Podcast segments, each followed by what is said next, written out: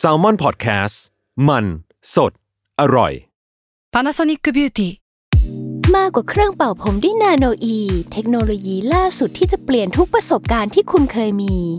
นาโนอีมอยส์เจอร์พลัสเพิ่มความชุ่มชื้นให้เส้นผมหลังใช้งานมากขึ้นถึง 18 เท่า พร้อมชะลอการเฟดของสีผมสำหรับคนชอบทำสีผม ดูแลความชุ่มชื้นทั้งเส้นผม หนังศีรษะและผิวคุณ Panasonic NA0J มีเทคโนโลยี nanoe ที่ care only you ทฤษฎีสมคบคิดเรื่องลึกลับ สัตว์ประหลาด ฆาตกรรม ความลี้ลับที่หาสาเหตุไม่ได้ เรื่องเล่าจากเคสจริงที่น่ากลัวกว่า fiction สวัสดีครับ ผมยชญ์ บรรพพงศ์ผมธัญวัฒน์อิพภูดม นี่คือรายการ Untitled Case สวัสดีครับ ยินดีต้อนรับเข้าสู่รายการ Untitled Case episode ที่ 109 ครับผม ครับ สวัสดีครับ วันนี้อยู่ทีมอะไรครับ วันนี้ เอ้ยโหกระฉับกระฉับกระเฉงนะ วันนี้คุณแบบคึกคักนะ นอนน้อยเหรอ ผมต้องแย่งชิงจังหวะมาก่อนเนี่ย ผมไม่ได้จังหวะนี้ เออเออเออเออพี่เอาไปเลย พี่เอาไปเลย พี่อยากเข้ารายการไหมสักรอบหนึ่ง เออ ถ้าไม่อยากเข้าเดี๋ยวผมเข้าต่อนะ เดี๋ยวพี่ปล่อยผมเข้ารายการนิดหนึ่ง ครับ วันนี้อยู่ในทีมอะไรครับ วันนี้เราอยู่ในทีม Mysterious Corpse หรือว่าศพปริศนาาก็คือแบบมันจะเป็นธีมที่พี่ธานเองก็เคยเล่าไปหลายรอบแล้ว อย่างเช่น Boy in the Box เนาะหรือว่าที่มีศพอยู่ในต้นไม้ Wish เออ Elm อะวิชเอมอะเออเออเอออันนั้นก็ดังมากมากๆเนาะเอออันนั้นน่ากลัวนะเออคอนเซปต์ของมันคืออะไรพี่ทันคอนเซปต์ของศพปริศนาเราคิดว่ามันคือความไม่รู้ที่มาที่ไปอะครับ ความน่าสนใจของเรื่องแบบนี้มันคือ เราไม่รู้ที่มาที่ไปของ ศพเหล่านั้นน่ะว่ามาจากไหนเขาเป็นใครหรือว่าเสียชีวิตเพราะว่าอะไรบ้างอะอืมแล้วมันก็นำไปสู่ทฤษฎีอะไรมากมายแต่ไม่หมด ยิ่งไม่รู้ยิ่งน่าสนใจ อะ เออ เออเออความแบบ ยิ่งเราเราไม่รู้ว่าศพเนี้ยมันมาอยู่ตรงนี้ได้ยังไง และยิ่งศพมันมีความแบบพิสดารหรือว่ามีความแบบเออโหดร้ายหรือว่าเออมีความอธิบายไม่ได้เยอะไอ้คดีแบบเนี้ยมันจะเป็นสิ่งที่สร้างความสนใจให้คดีรูปแบบนี้เนาะใช่ครับ อืมโอเค วันนี้พี่ทันเริ่มก่อนครับครับ เราอะเคย เคยบอกไว้หลายที่มาก เหมือนคุยกันในอืมพอดแคสต์คุยกันที่นั่นที่นี่หลายที่มากว่าในมันดีคดีฆาตกรรมที่มันเคยเกิดขึ้นในประวัติศาสตร์ที่เราแบบไปหาข้อมูลที่เราไปศึกษามา คดีแบล็กดาเรียเป็นคดีที่เรากลัวที่สุดเป็นระดับหนึ่งเนาะอืมอืมคือใช่ใช่ใช่กลัวคือกลัวจริง ๆ อะ คือสภาพศพมันน่ากลัว สภาพสิ่งแวดล้อมใน ที่พบศพมันน่ากลัวครับ แต่ว่าสำหรับเราแล้วอะเรื่องที่จะเล่าในวันเนี้ยมันก็น่ากลัวนี่จะได้เป็นเรียกได้ว่าเป็นอันดับสองหรือสามของโอ้โหที่เราไปเคยเจอมาเลยเว้ยโอเคครับงั้นต้อง disclaimer หนักๆไหมเออมันมันมันมีความสยองขวัญประมาณหนึ่งครับ อาจจะดูครับไม่ได้แบบน่ากลัวเบิกบะแบบนั้น แต่สำหรับเราแล้วเรากลัวมันจริงๆนะตอนที่เราเขียนสคริปต์อันนี้อะอืมอืมคือว่าเรื่องนี้มันเกิดขึ้นในที่เมืองชื่อว่าโพรวินซ์ทาวน์ในรัฐ แมสซาชูเซตส์ในอเมริกาครับครับ มันเกิดขึ้นในวันที่ 26 กรกฎาคมปี 1974 ในช่วงบ่ายวันนั้นเนี่ย มีเด็กสาวคนหนึ่งชื่อว่าเลสลี่เมตคาล์ฟอือฮึวัย 12 ปี เธอกับพ่อแม่เนี่ยไปเล่นน้ำที่ชายหาด คือเมืองเนี้ยมันเป็นเมืองที่ติดกับอ่าวอะอืมเราเรียกว่าทะเลไปก่อนแล้วกันเนาะ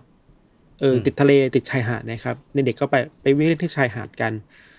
แล้วในจังหวะที่เล่นน้ำเสร็จไปเที่ยวเสร็จแล้วกำลังเดินกลับมาที่รถที่อยู่บนทางบกอะนะอืมตอนกลับก็มีหมาตัวหนึ่งอาจจะเป็นหมาแถวๆนั้นน่ะ บางข้อมูลบอกว่าเป็นหมาของเพื่อน แต่ว่าข้อมูลไม่ตรงกันเอาไปนว่าเป็นหมาแล้วกันมีหมาวิ่งเข้ามาหาเธอ แบบหมาวิ่งมาเล่นด้วยอะมันกระดิกหางมาแบบตื่นเต้นใส่อะ หลังจากนั้นหมามันก็เหมือนจะพาตัวเม็ดคาฟครับ ไปที่ที่หนึ่งเหมือนแบบยกเลี้ยงหมาอยู่น่าจะรู้อะ เหมือนแบบมันอยากพาเราไปที่ไหนสักที่อะเออพยายามจะลีดเราไปสู่บางที่ที่มันต้องการจะไปตอนเนี้ยเนาะเออเออมันจะมีความแบบตื่นเต้นอะไรบางอย่างอยู่ในตัวหมาครับ ครับ น้องคนนี้ก็เดินตามหมาตัวนั้นไป แล้วเดินเข้าไปในบริเวณที่มันเป็นเนินทรายครับ มีหญ้ามีต้นพุ่มไม้ ต้นไม้พุ่มเล็กๆใหญ่ ๆ ขึ้นแซมบ้างตามเนินทรายเหล่านั้นนะพอไปถึงจุดจุดๆหนึ่งครับ หมามันก็หยุดลงแล้วก็หันมาที่น้องคนนี้แล้วแบบ เห่าใส่อะบอกเอ้ยนี่ถึงแล้วประมาณนั้นอะอืมอืมอืมในจุดนั้นนะครับน้องเมตคาล์ฟเนี่ยก็เดินไปแล้วพบว่าสิ่งที่อยู่ตรงหน้าเธออะมันคือศพของผู้หญิงคนหนึ่งที่เน่าเปื่อยแล้วอืมแล้วก็อยู่ในสภาพที่เปลือยเปล่า อะ ไม่มีเสื้อผ้าครับสวมใส่อยู่ครับ ร่างของศพเนี้ยครับ ถูกจัดวางไว้บนผ้าปูพื้นชายหาดอะอืม แล้วถ้าเมื่อมองลงไปที่บริเวณศีรษะของศพศพเนี้ยครับ ก็จะพบว่าผมของเธอเป็นผมสีแดงเนอะเป็นผู้หญิงผมสีแดง ตรงกะโหลกอะ มีแผลใหญ่มากอยู่ตรงกลางเว้ยอืมเหมือนกับถูกมีดขนาดใหญ่ ฟันเข้าไปที่กลางหัว แล้วมันแบบสร้างรอยร้าวถึงกะโหลกอะครับ โอ้โหเออเออ มันต้องแรงมากเลยเนาะแล้วก็บริเวณของคอของเธอของศพเนี่ย ก็มีรอยเหมือนถูกหั่นอย่างรุนแรงอะครับจนหัวแทบจะขาดออกจากคออะอ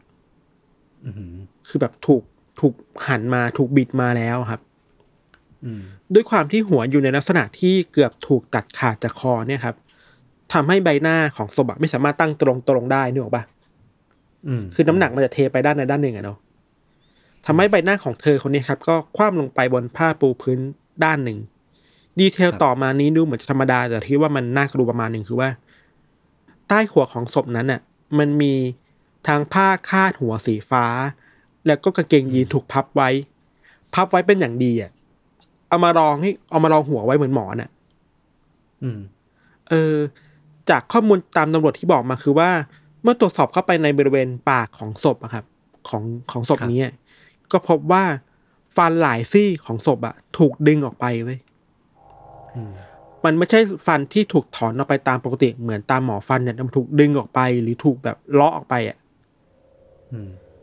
ความน่ากลัวต่อมาคือถ้าเลื่อนสายตาลงมาก็จะเห็นว่าข้อมือทั้งสองข้างของศพนี้ครับ ถูกตัดทิ้งออกไปด้วยเหมือนกันอะโอ้โห ตอนที่ตำรวจเข้ามาตรวจสอบศพนี้ครับ พวกเขาก็คาดการณ์ว่า ผู้หญิงคนเนี้ยที่เป็นศพเนี่ยน่าจะอายุประมาณสักระหว่าง 25ถึง35 ปี ครับ เป็นคนที่มีร่างกายค่อนข้างกำยำแข็งแรง หนักประมาณ 65 กิโลกรัม แล้วก็สูงประมาณ 167เซนติเมตรได้อืมที่น่าสนใจคือว่า บนร่างกายของเธออะไม่มีบาดแผลที่เกี่ยวข้องกับการต่อสู้ หรือการทรมานร่างกายเลยอะอืมคือสะอาดอะอืมส่วนในบริเวณที่พื้นที่รอบๆศพนั้นนะครับตำรวจก็ไม่พบหลักฐานอะไรที่นำมายืนยันตัวตนได้ว่า ผู้หญิงคนนี้คือใครอะอืม ไม่มีกระเป๋าตังค์ไม่มีบัตรประชาชน ไม่มีเป้ไม่มีอะไรเลยครับ ที่สำคัญคือไอการที่ไม่มีข้อมือแบบข้อมือถูกตัดไปทั้งสองข้างอะ และฟันหลายซี่ถูกถอนออกไปอะ มันเหมือนกับว่าคนร้ายที่ฆ่าเธอนั้นน่ะน่าจะพยายามปกปิดตัวตนเนี่ยไม่ให้คนมาตามหาข้อมูลเจอว่าเอ้ยลายนิ้วมือที่บนข้อมือคืออะไรอะหรือฟันที่แบบเข้าใจมีได้ลักษณะพิเศษคืออะไรอะครับอ่าอ่าอ่าความน่ากลัวเรื่องหนึ่งคือว่า ในบริเวณที่ใกล้ๆกับศพครับ มันมีรอยเท้าอยู่อะยศครับ เป็นรอยเท้าของคนน่าจะเป็นรอยเท้าผู้ชาย เดินเข้าไปในพุ่มหญ้าเว้ยแต่ว่าพอตำรวจแบบลองเดินตามรอยเท้านั้นไปอะ รอยเท้านั้นมันหายไปในพุ่มหญ้าแล้วก็หายไปเลยอะฮะอยู่ดีก็หายไปเอแล้วอขาดหายไปเลยนี่ยเหรอมันขาดหายไปเลยเว้ยเออ แล้วข้างๆจุดพบศพมันก็มีรอยล้อรถอยู่ ก็จะเป็นไปได้ว่าคนร้ายน่าจะแบบขนศพมาจากที่อื่นน่ะ แล้วก็มาโยนลงที่นี่ แต่สภาพของศพอะรถคิดดูนะ สมมุติว่าเราไปเดินเล่นตามชายหาด แล้วแบบมีหมาพายุเข้าไปในป่า อืม แล้วแบบข้างหน้าคือศพที่เน่าเปื่อยแล้วอะศพแห้งๆอะช็อกดิช็อกดีแล้วแขนไม่มีคือ ลักษณะเออแต่แต่ละอย่างมันมันบิดเบี้ยวมันผิดพลาดไปหมดเลย คอเกือบถูกตัดอะอืมอืมอืม ตำรวจที่รับผิดชอบในคดีนี้ครับเขาชื่อว่าคุณวอร์เรนโทเบียสในตอนนั้นน่าจะเป็นแบบผู้กำกับอะไรประมาณนี้แหละเนาะโทเบียสบอกว่าสภาพศพอะเหมือนถูกตั้งใจจัดมาให้แบบวางในท่านี้แบบตั้งใจมากๆอะอืมอืมเหมือนกับว่าคนร้ายอยากจะทำให้คนมาเห็นว่า เอ้ยมันมีศพที่ถูกจัดวางอยู่ แล้วกำลังนอนอาบแดดตามปกติอะอืม คือถ้าเราเปลี่ยนภาพศพเน่าๆ หรือศพที่เน่าเปื่อยไปแล้วกลายเป็นคนทั่วไปครับ สภาพการนอนแบบนั้นนะมันคือการนอนอาบแดดอะอืม เออซึ่งซึ่งมันมีอะไรที่มันผิดปกติหลายอย่างมากๆเว้ยคือถ้าคุณจะมาทิ้งศพมาทำไมคุณต้องทิ้งให้แบบ จัดวางไว้แบบนี้นะแบบตั้งใจขนาดนี้อะเออ แล้วมันดูมีการวางแผนมาเยอะมากเนาะอย่างเช่นเออการเอาพวกอวัยวะที่มันสามารถ บ่งบอกตัวตนได้ออกไปหมดเลยอะฟันอืมเองข้อมือที่ก็จะสามารถชี้ไปสู่รอยรอยนิ้วมือได้อะไรเงี้ยเนาะอืมหลักฐานที่ตำรวจพอจะมีอยู่ในตอนนี้ครับ คือรอยเลือดที่อยู่ในบริเวณใกล้กับศพ แต่พอตรวจสอบดูแล้วอะพบว่ามันเป็นแค่รอยจ้ำๆอะมันไม่ได้เป็นรอยเลือดที่แบบ เป็นครามซีนอะ ครามซีนมันคือเหตุจุดเกิดเหตุอะเนาะคือจุดเกิดเหตุมันไม่น่าเกิดเกิดขึ้นที่นั่นอะ น่าจะถูกฆ่าจากที่อื่นแล้ว รอยเลือดน่าจะมาจากเลือดที่แบบตกค้างในศพมากกว่าครับอืมต่อมาคือ พอมันเป็นคดีที่ค่อนข้างลึกลับซับซ้อนน่ะตำรวจก็พยายามหา ข้อมูลได้ว่าผู้หญิงคนนี้คือใครกันแน่ อืม ข้อมูลเบื้องต้นที่ตำรวจคาดการณ์ในตอนนั้นคือว่าหญิงสาวคนนี้ครับ น่าจะเสียชีวิตมาจากที่อื่นแล้ว และถูกคนร้ายเนี่ยขับรถแบกศพมาแล้วก็มาโยนทิ้งไว้ที่นี่ เรียกว่าโยนไม่ได้ เรียกว่ามันจัดวางไว้ที่นี่อืม และการตัดข้อมือออกไปทั้งสองข้าง และถอนฟันเหยื่อออกไปอะน่าจะเป็นไปเพื่อปกปิดตัวตน คือไม่มีลายนิ้วมือแล้วก็ไม่มีรอยการทำฟันอะ เออครับ ส่วนสาเหตุการเสียชีวิตนะครับ เป็นไปได้สองอย่าง คือหนึ่งผู้หญิงคนนี้น่าจะเสียชีวิตจากการถูกรัดคอ จนขาดอากาศหายใจ สังเกตจากรอยแผลที่คอที่มันถูกบิดไปแบบหนักมากคครัรับบ อีกอย่างหนึ่งคือไม่ก็ถูกคนร้ายใช้อาวุธแบบเป็นของมีคมขนาดใหญ่อืมฟันเข้าที่กระโหลกจนเสียชีวิต อืมขาที่เออแบบฉับพลันไปเลย เออเออซึ่งตำรวจวิเคราะห์ว่า ไออาวุธที่มาที่มาฟันเข้าที่กระโหลกเนี่ย มันดูเหมือนเป็นอุปกรณ์ทางการทหารด้วยซ้ำไปอะคือมันต้องหนักแล้วมันใหญ่ขนาดนั้นอะ อืมอืมเออ แต่ว่ามันก็มีคนวิเคราะห์กันหลายอย่างนะว่า มันเกิดอะไรขึ้นก่อนระหว่างถูกฟันกระโหลก แล้วก็มารัดคอหรือรัดคอก่อนแล้วค่อยฟันกระโหลก อันนี้มันก็ยังไม่ชัวร์มากอะนะครับ เพราะว่ามันจะมีแบบที่พี่ธันพูดว่าร่างกายของเธอไม่มีร่องรอยการต่อสู้เลยอะอืมซึ่งอืมการฆาตกรรมมันอาจจะต้องเป็นด้วยวิธีที่มันทำให้เป็นเป็นแบบทีเดียวแล้วเธอไม่สามารถตอบโต้ได้เลยหรือเปล่าอะไรเงี้ยเนาะใช่ใช่อันนน่าสนใจเดี๋ยวเราเก็บไว้คุยตอนหลังมันมีทฤษฎีอยู่ประมาณนึงครับครับได้ หลังจากที่พบศพแล้วครับ สิ่งต่อมาคือก็ต้องตามหาความจริงเนอะว่าเธอคือใครครับ อืม แต่ว่าข้อมูลที่ตำรวจมีมันจำกัดมากๆอะยศอืมไม่มีบัตรประชาชนไม่มีอะไรเลย ไม่มีอะไรที่มันสามารถบ่งบอกตัวตนได้เลยอะตำรวจเลยไปค้นหา แฟ้มคดีคนหายในเมือง ว่ามีใครมาแจ้งความว่ามีคนหายไปบ้าง ทั้งเมืองนี้และเมืองใกล้เคียงและเมืองต่างๆ ในอเมริกาครับ ครับ ทั้งค้นหาทั้งตรวจสอบคุยกับคนที่มาแจ้งอะ ไม่มีใครที่มีข้อมูลที่ตรงกับผู้หญิงคนนี้เลยอะอืมคือเป็นพันพันๆเคสที่ตำรวจเข้าไปค้นหา พันพันๆเคสไม่มีอะไรตรงกับผู้หญิงคนนี้เลยอะหืมโคตรปริศนา เออ คือข้อมูลภายนอกมันดูเป็นไปได้ยากข้อมูลภายนอกคือว่าตัวรูปร่างร่างร่างกายอะไรอย่างเงี้ยเนาะตำรวจเลยกลับมาวิเคราะห์ในสิ่งที่อยู่ในศพที่ศพมีแทนอะ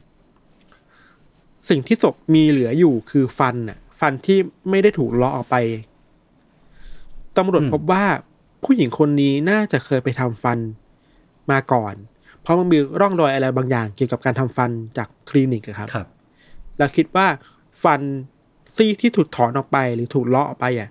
น่าจะเป็นฟันที่แบบ เอ้ยไปอุดฟันมาหรือเปล่า ไปเคลือบฟันมาหรือเปล่าที่มันเป็นเอกลักษณ์ที่สามารถอืมยืนยันตัวตนได้นำอะไปสู่ อืมเออ อันนี้เราไม่มั่นใจว่ามันคืออะไรนะคือตำรวจในตอนนั้นเขาวิเคราะห์ว่า วิธีการทำฟันที่ปรากฏในฟันของศพอะครับ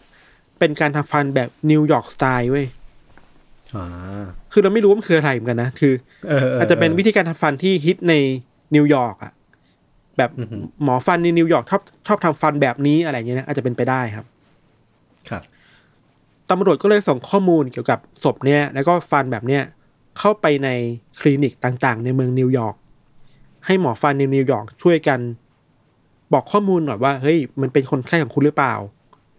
อืมแต่ก็ไม่มีอะไรที่สำคัญกลับมาเลยอะไม่มีเบาะแสอะไรที่สำคัญสามารถบอกบอกตัวตนได้กลับมาให้ตำรวจเลยอะคือค้นหาจากคนหายก็แล้ว ค้นหาจากหมอฟันก็แล้วก็ไม่ไม่ได้อะไรมาเลยนะครับอืมฟังแล้วก็ดูมืดแปดด้านนะครับ แล้วก็ตำรวจก็พยายามหาวิธีการอื่นๆ มาระบุตัวตนของผู้หญิงคนนี้ต่อไปเนาะ วิธีการต่อมาคือเขาไปสเก็ตภาพหน้าตาของผู้หญิงคนนี้ขึ้นมาอืมคือวิเคราะห์ว่าจริงๆ หน้าตาเขาก็เน่าเปื่อยไปแล้วเนอะแต่ว่าจากโครงกระดูก หรือว่าจากโครงนู่นนี่นั่นอะมันสามารถมาเดาได้ว่า ใบหน้าที่สมบูรณ์น่าจะเป็นยังไงอะครับ แล้วก็สเก็ตมาแล้วก็เอาภาพเนี่ยไปแปะตามสถานที่สำคัญ ตามสถานตำรวจโรงพยาบาล ชุมชน หรือว่าให้ตำรวจตามท้องถิ่นอะแบบเอารูปนี้ไปคุยกับคนในเมืองอะในในหมู่บ้านว่าคุณรู้จักผู้หญิงคนนี้ไหมครับ เคยเจอไหม ปรากฏว่าไม่มีใครที่รู้จักผู้หญิงคนนี้เลยสักคนอะเออซึ่งโอกาสที่มันจะมีคนคนหนึ่งที่คนจำนวนมากขนาดเนี้ยไม่รู้จักอะมันน้อยมากเลยนะน้อยมาก เราคิดว่ามันอาจจะมาจากข้อจำกัดสองอย่างคือศพเน่าเปื่อยไปแล้ว แล้วครับการจะสเก็ตภาพมาให้สมบูรณ์น่ะมันอาจจะไม่ตรงตามความเป็นจริงนักอะในเออก็จริงเทคโนโลยีสมัยนั้นนะเนาะอืม ถึงแม้จะเป็นแบบนั้นนะครับ แต่ว่าการที่ตำรวจเอาข้อมูลหน้าตาไปแปะตามสถานที่สำคัญ ก็มีคนที่ติดต่อกลับมาอยู่บ้างนะ มีผู้หญิงคนหนึ่งอยู่เมืองแมริแลนด์ ติดต่อตำรวจกลับมาว่าใบหน้าและลักษณะของศพเนี่ย คล้ายกับน้องสาวของเธอที่หายตัวไป โดยน้องสาวคนนี้ครับเขาหายตัวไปในระหว่างที่กำลังย้ายบ้านไปอยู่ที่เมืองบอสตัน อออย่างไรก็ตามตำรวจก็ไปตรวจสอบข้อมูลนี้ตามที่มีคนติดต่อมา แต่ก็ไม่สามารถยืนยันได้ว่าเป็นคนคนเดียวกันกับศพหรือเปล่า คือข้อมูลมันไม่ได้แมทช์กันอะอืมอืมเวลาผ่านไปเกือบสิบปีอะหนึ่งเก้าแปดเจ็ดนะครับ มีผู้หญิงจากแคนาดาคนหนึ่งติดต่อมาที่ตำรวจในแมสซาชูเซตส์ผู้หญิงแคนาดาคนนี้ครับ ให้ข้อมูลที่น่าสนใจคือ เธอบอกว่าเมื่อสิบสามปีก่อนน่ะ ตอนที่เธอไปที่เมืองเมืองเนี้ยกับครอบครัวเนี่ยเธอเห็นพ่อของตัวเองอะ เข้าไปทำร้ายแล้วก็รัดคอผู้หญิงคนหนึ่งไว้ยฮะเออเหมือนแบบทะเลาะทะเลาะกันแล้วแบบเข้าไปทำร้ายร่างกายด้วยการรัดคอครับอ่าฮะซึ่งทางตำรวจก็ค่อนข้างสนใจนะ คือมันเป็นหลีดที่สำคัญ มันเป็นตัวบ่งชี้ที่สำคัญนะครับตำรวจแคนาดาที่อยู่ที่อยู่ในเมืองที่ผู้หญิงคนนี้โทรมา ก็พยายามประสานเรื่องให้ว่า เฮ้ยมาคุยกับตำรวจในอเมริกาไหม เพื่อที่จะได้เชื่อมโยงข้อมูลกัน แต่ผู้หญิงคนนี้ก็หายตัวไปอะ ไม่โทรกลับมาอีกเลยอะ เอ้า เออ เออตำรวจก็เอาแปลกๆอะแบบโอ้โให้ข้อมูลมาแล้วก็หายตัวไปอะไรวะ เออ หลังจากนั้นก็มีความพยายามที่จะระบุตัวตนของศพอยู่เรื่อยๆนะครับ เช่น การขุดหลุมฝังศพของเธอขึ้นมา เอาศพเธอขึ้นมา เอากระดูกมาตรวจสอบในปี2000เอาดีเอ็นเอมาตรวจสอบว่าเธอเป็นใครกันแน่ครับ แต่ว่าดีเอ็นเอที่อยู่ในศพอะ กับฐานข้อมูลที่ตำรวจมีอะไม่ตรงกันเลยแม้แต่นิดเดียวยศอืมคือพูดอีกแบบหนึ่งเลยว่า ฐานข้อมูลที่ที่ตำรวจมีดีเอ็นเออยู่อะ ไม่มีคนคนนี้เลยอะ เออ จากนั้นในปี1974ถึงปีเนี้ยครับ2021ตำรวจก็ยังไม่เคยรู้เลยนะว่า ผู้หญิงคนนี้คือใครโอ้อะโหศพที่เนินโอ้โหทรายนี้อะทางเอออเมริกาเรียกว่า Lady of the Dune อะ Dune แปลว่าเนินทรายอะครับ ว่าคือใครและอ่าฮะใครฆ่าเธอกันแน่ครับ แต่ถึงอย่างนั้นนะเออมันก็พอมีทฤษฎีอยู่บ้างนะคือ ทฤษฎีแรกเนี่ย มีคนที่คาดเดาว่าคนร้ายเนี่ยนะน่าจะเป็นหมอฟันวะยศอืมคือเพราะว่าอะไรอะ เพราะว่าฟันที่หายไปจากปากอะอ่าถึงแม้ว่า คดีที่เป็นเจนโด เจนโด คือผู้หญิงที่ไม่รู้ตัวตนเนาะหลายคนอะเวลาที่ถูกทิ้งศพอะก็มักจะถูกล้อฟันออกมาเหมือนกัน ครับ แต่ว่าคดีเนี้ยล้อฟันไม่หมด อืมล้อบางซี่ออกไปเป็นไปได้ว่าอาจจะเป็นซี่ที่เธอไปเคลือบฟันมาอย่างที่เราบอกไปอุดฟันมาอย่างที่เราบอกครับอืมแล้วข้อมูลแบบเนี้ยส่วนใหญ่คลินิกบางแห่งอะมันจะเก็บเอาไว้ อืมดังนั้นการที่มาทิ้งศพแล้วทำให้ตำรวจค้นพบข้อมูลการอุดฟันอย่างนี้ได้เนี่ยอืมมันอาจจะสาวไปถึงตัวตนของคนร้ายที่เป็นหมอฟันก็ได้นะ อืมอืมเออ หรือแม้แต่ วิธีการตายของเธอครับ ที่ดูไม่มีการต่อสู้เลยอะ่ะหรือมันเป็นครับไปได้ไหมนะว่า ในระหว่างที่เธอกำลังเสียชีวิตอยู่อะ่ะ เธอกำลังตรวจฟันอยู่อะ่ะกำลังทำฟันอยู่อะ อืม คือมันไม่มีร่องรอยเลยนะเว้ยแล้ว การถูกทำร้ายร่างกายในเวลานั้นอะ มันอาจจะเป็นไปได้อะพอพอนึกภาพตามอะพี่ทัน ผมไม่เคยคิดมาก่อนเลยว่า สถานที่ที่มันทำให้เราต้องหยุดนิ่งอย่างอย่างร้านหมอฟันอะ มันก็นำไปสู่การฆาตกรรมแบบ แบบฉับพลันได้แล้วก็คนที่ถูกฆาตกรรมอะก็ไม่สามารถตอบโต้ได้เช่นกัน เออมันก็เป็นใช่เป็นวิชวลที่น่าสนใจนะมันเป็นการสร้างทฤษฎีที่ก็อธิบายได้ได้ประมาณหนึ่งเหมือนกันถึงแบบทำไมฟันถึงถูกถอนไปเออแล้วมันแบบเออมันมันมันก็ค่อนข้าง make sense ประมาณหนึ่งเหมือนกันเนาะอืม แต่ว่ามันก็เป็นแค่ทฤษฎีอะมันไม่สามารถนำไปสู่อะไรอืมที่แบบเป็นข้อมูลที่ตำรวจเอาไปสารต่อได้ครับ เข้าใจว่าตำรวจในตอนแรก ๆ ก็ตีวงประมาณหนึงนะในการตามหาครับ ผู้ต้องสงสัยจากกลุ่มที่เป็นหมอฟันนะครับ แต่ก็ทิ้งเรื่องทางนี้ไปว่ามันไม่เมกเซนเท่าไหร่ในมุมของตำรวจอะนะอืมอืมในทฤษฎีต่อมาคือว่า เขาไม่ได้มองที่ฟันมาเขามองที่มือที่หายไปวะยศอ่าข้อมือสองข้างที่ถูกตัดออกไปแบบตั้งใจมากๆ เนี่ย มันเป็นไปได้ว่าคนร้ายน่าจะรู้ว่าศพศพเนี้ยผู้หญิงคนเนี้ยน่าจะมี ลายนิ้วมืออะถูกบันทึกเก็บไว้อืมในที่ใดที่หนึ่งของรัฐบาลอะของเจ้าหน้าที่รัฐอะอ่าคือถ้าถ้าศพถูกทิ้งแล้ว เอาลายนิ้วมือไปตรวจสอบเนี่ยคือรู้แน่ๆเลย ว่าเป็นใครเออชาวบ้านอาจจะไม่ใช่อาจจะเป็นแบบอาชญากรคนหนึ่งอะอืมอืมคือโจรส่วนใหญ่ในอเมริกา เวลาถูกจับก็จะถูกบันทึกลายนิ้วมือเนาะอืมทฤษฎีนี้เลยพุ่งไปที่การมองว่า หรือว่าศพผู้หญิงคนเนี้ยอาจจะเป็นอาชญากรที่หลบหนีออกมาจากคุกกันแน่นะอืม คือมันดูมีทางเป็นไปได้อยู่บ้างเว้ยคือว่า ก่อนหน้านี้ครับ มันมีโจรคนหนึ่งเป็นผู้หญิง ชื่อว่ารอรี่จีนเคสซิงเจอร์เคสซิงเจอร์เนี่ยเป็นโจรที่ค่อนข้างโหดประมาณหนึ่งคือ ไปบุกปล้นธนาคารแห่งหนึ่งในเมืองอืมแล้วก็ในตอนปล้นเนี่ยเธอก็ไปแย่งชิงปืนจากตำรวจมาแล้วก็ยิงใส่ตำรวจด้วยก็จะถูกจับไปอะไรเงี้ยถูกจับจำคุกได้ไม่นานนะครับ เธอก็ถูกเพื่อนข้างนอกอะ เข้ามาช่วยเหลือเว้ยคือเป็นแก๊งอะ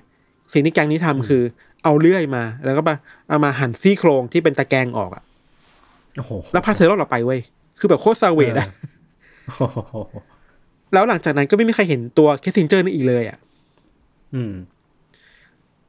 มันมีสองอย่าง อย่างแรกคือ คนเข้าใจว่า หรือว่าซิงเจอร์หนีไปแล้ว แล้วไปอยู่กับแก๊งอาชญากรเหมือนเดิม นะทะเลาะกันเองภายใน อืมเออคนในแก๊งก็เลยฆ่าเธอแล้วก็มาปกปิดตัวตนเธอด้วยการตัดนิ้วมือออกไอ้ตัดมือออกออกไปอะไรอย่างนี้ครับ ก็เป็นไปได้อีกทางหนึ่งคือหรือแค่ซิงเจอร์ไม่มีความขัดแย้งอะไรบางอย่างกับคนในเมืองหรือเปล่านะ หรือแบบต้องการล้างแค้นอะไรบางอย่างนะที่เธอเป็นอาชญากรมาก่อนน่ะ ก็เป็นไปได้อะไรเงี้ยอืมอืมข้อมูลที่ถูก back up ในทฤษฎีนี้คือว่าเคสซิงเจอร์แหกคุกออกมาได้ในวันที่ 27 พฤษภาคมปี 1973 คืออืมเป็นเวลาประมาณปีกว่าๆก่อนที่ศพปริศนานี้ถูกค้นพบอะครับ แล้วก็อยู่ในคุกที่เธอออกมา มันอยู่ห่างจากเมืองนี้ไม่ไกลมากอะอ่ามันแค่มีแบบอ่าวความแบบอ่าวกั้นอยู่นิดนึงลอะงลงล็อกบางอย่างเนาะเออ ปีก็เกือบใช่ สถานที่ก็ไม่ได้ไกลมาก ใช่แล้วศพของคิสซิงเจอร์เนี่ย มีรูปร่างใบหน้าลักษณะ คล้ายกับศพของผู้หญิงคนนี้ด้วยเหมือนกันอะอืม ตำรวจก็จริงจังกับเรื่องนี้นะ คือแบบไม่ไม่ไม่โยนทิ้งข้อสันนิษฐานนี้ครับ สิ่งที่ตำรวจทำคือว่า ไปตามหาแม่ของเคสซิงเจอร์อะอืมแล้วบอกแม่ขอดินเดหน่อย อาจจะเป็นแบบเออเออน้ำลายหรือจะเป็นอะไรบางอย่างอะไรเงี้ยเอาน้ำลายสมมติเอาน้ำลายไปตรวจสอบดีเนมา เพื่อมาดูว่ามัน match คือดีเนของแม่กับศพเนี่ยมันตรงกันหรือเปล่า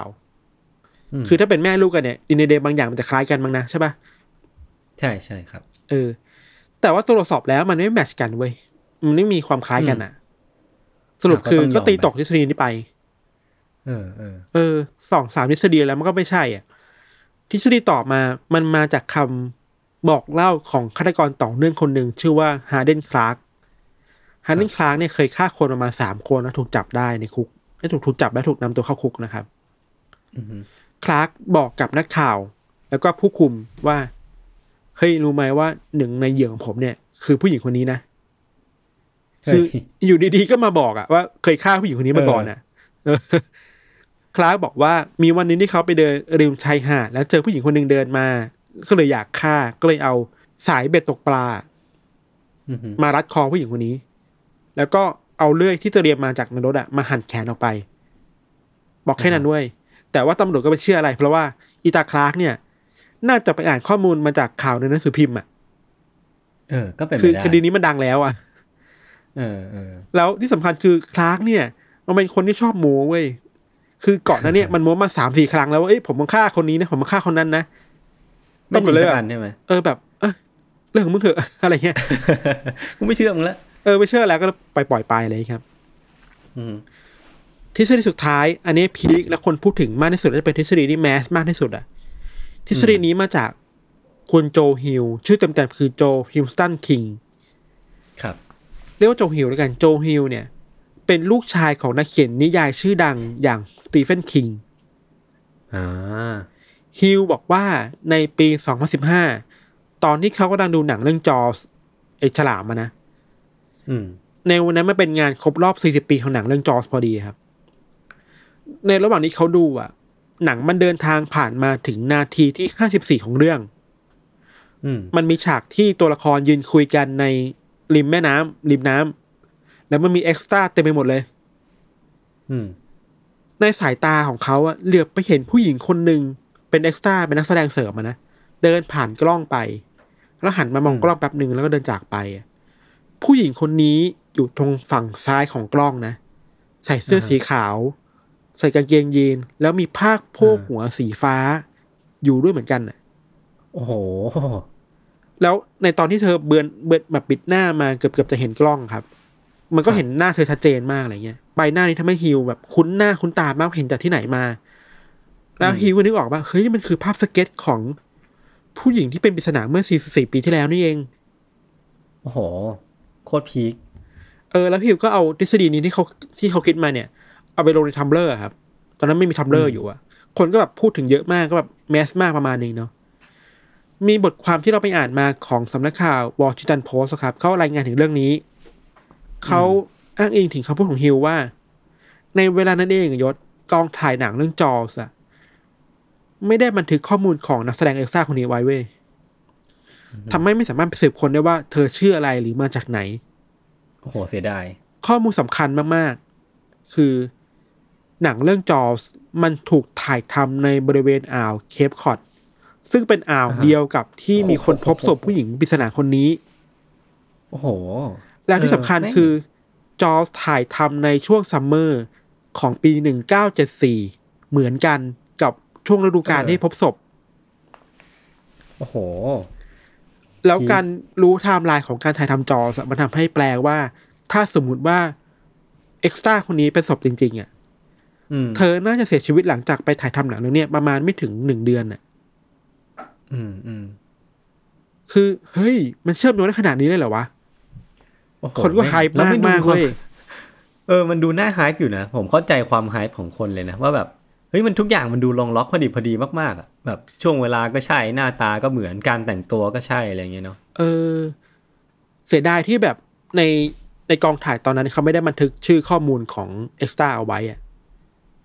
หรือบางทฤษฎีบอกด้วยซ้ำว่าเฮ้ยหรือว่าเธอไม่ใช่เอ็กซ์ตร้าวะคือกองถ่ายมันใหญ่มากมันถ่ายในที่สาธารณะอาจจะเป็นแค่คนเดินผ่านมาจริง ๆอะอืมแล้วก็เดินจากไปอะ แล้วความแปลกคือ อืมไม่ว่าจะเป็นเอ็กซ์ตร้าหรือว่าจะเป็นคนทั่วไปอะ จนถึงวันเนี้ยก็ยังมีคนตามหาคนนี้อยู่นะแล้วยังหาไม่เจอด้วยซ้ำว่าเธอคือใครอะยศโอ้โหคือถ้าเธอยังมีชีวิตอยู่ก็ควรจะหาเจอว่าคือเห็นหน้าเห็นตาแบบนั้นอะ เออเออใช่ หรือว่าถ้าเป็นข่าวมาแล้ว เธออาจจะแบบเอามาแสดงตัวก็ได้ว่าเว้ยฉันอยู่นี่ฉันยังมีชีวิตอยู่นะ ไม่มีเลยเว้ยอืมเออมันก็แปลกมาก แล้วความเชื่อมโยงระหว่างการถ่ายทำในปีหนึ่งก็จะสีด้วยกัน กับการพบพบศพหลังจากนั้นน่ะ มันใกล้กันมากอะ แล้วอืมแอเรียใกล้ๆกันอีกอะทุกอย่างมันใกล้กันหมดเลยอะอืมแล้วเหตุสำคัญที่ทำให้ทฤษฎีมันแมสมากคือ มันเป็นครั้งแรกที่คนเห็นใบหน้าของผู้หญิงที่อาจจะเป็นเหยื่อได้อะอย่างนี้เราก็สามารถไปหาดูได้ป่ะพี่ทัน เพราะว่าถ้ามันเซิร์ชป็น Google หนังแล้วเซิร์ชคำว่า Jaws แล้วก็ Mystery Woman อะเออเออก็จะเจอเว้ยเออเออเออเดี๋ยหรือว่าไปลง search ดูคำว่า Lady of the Dunes อะ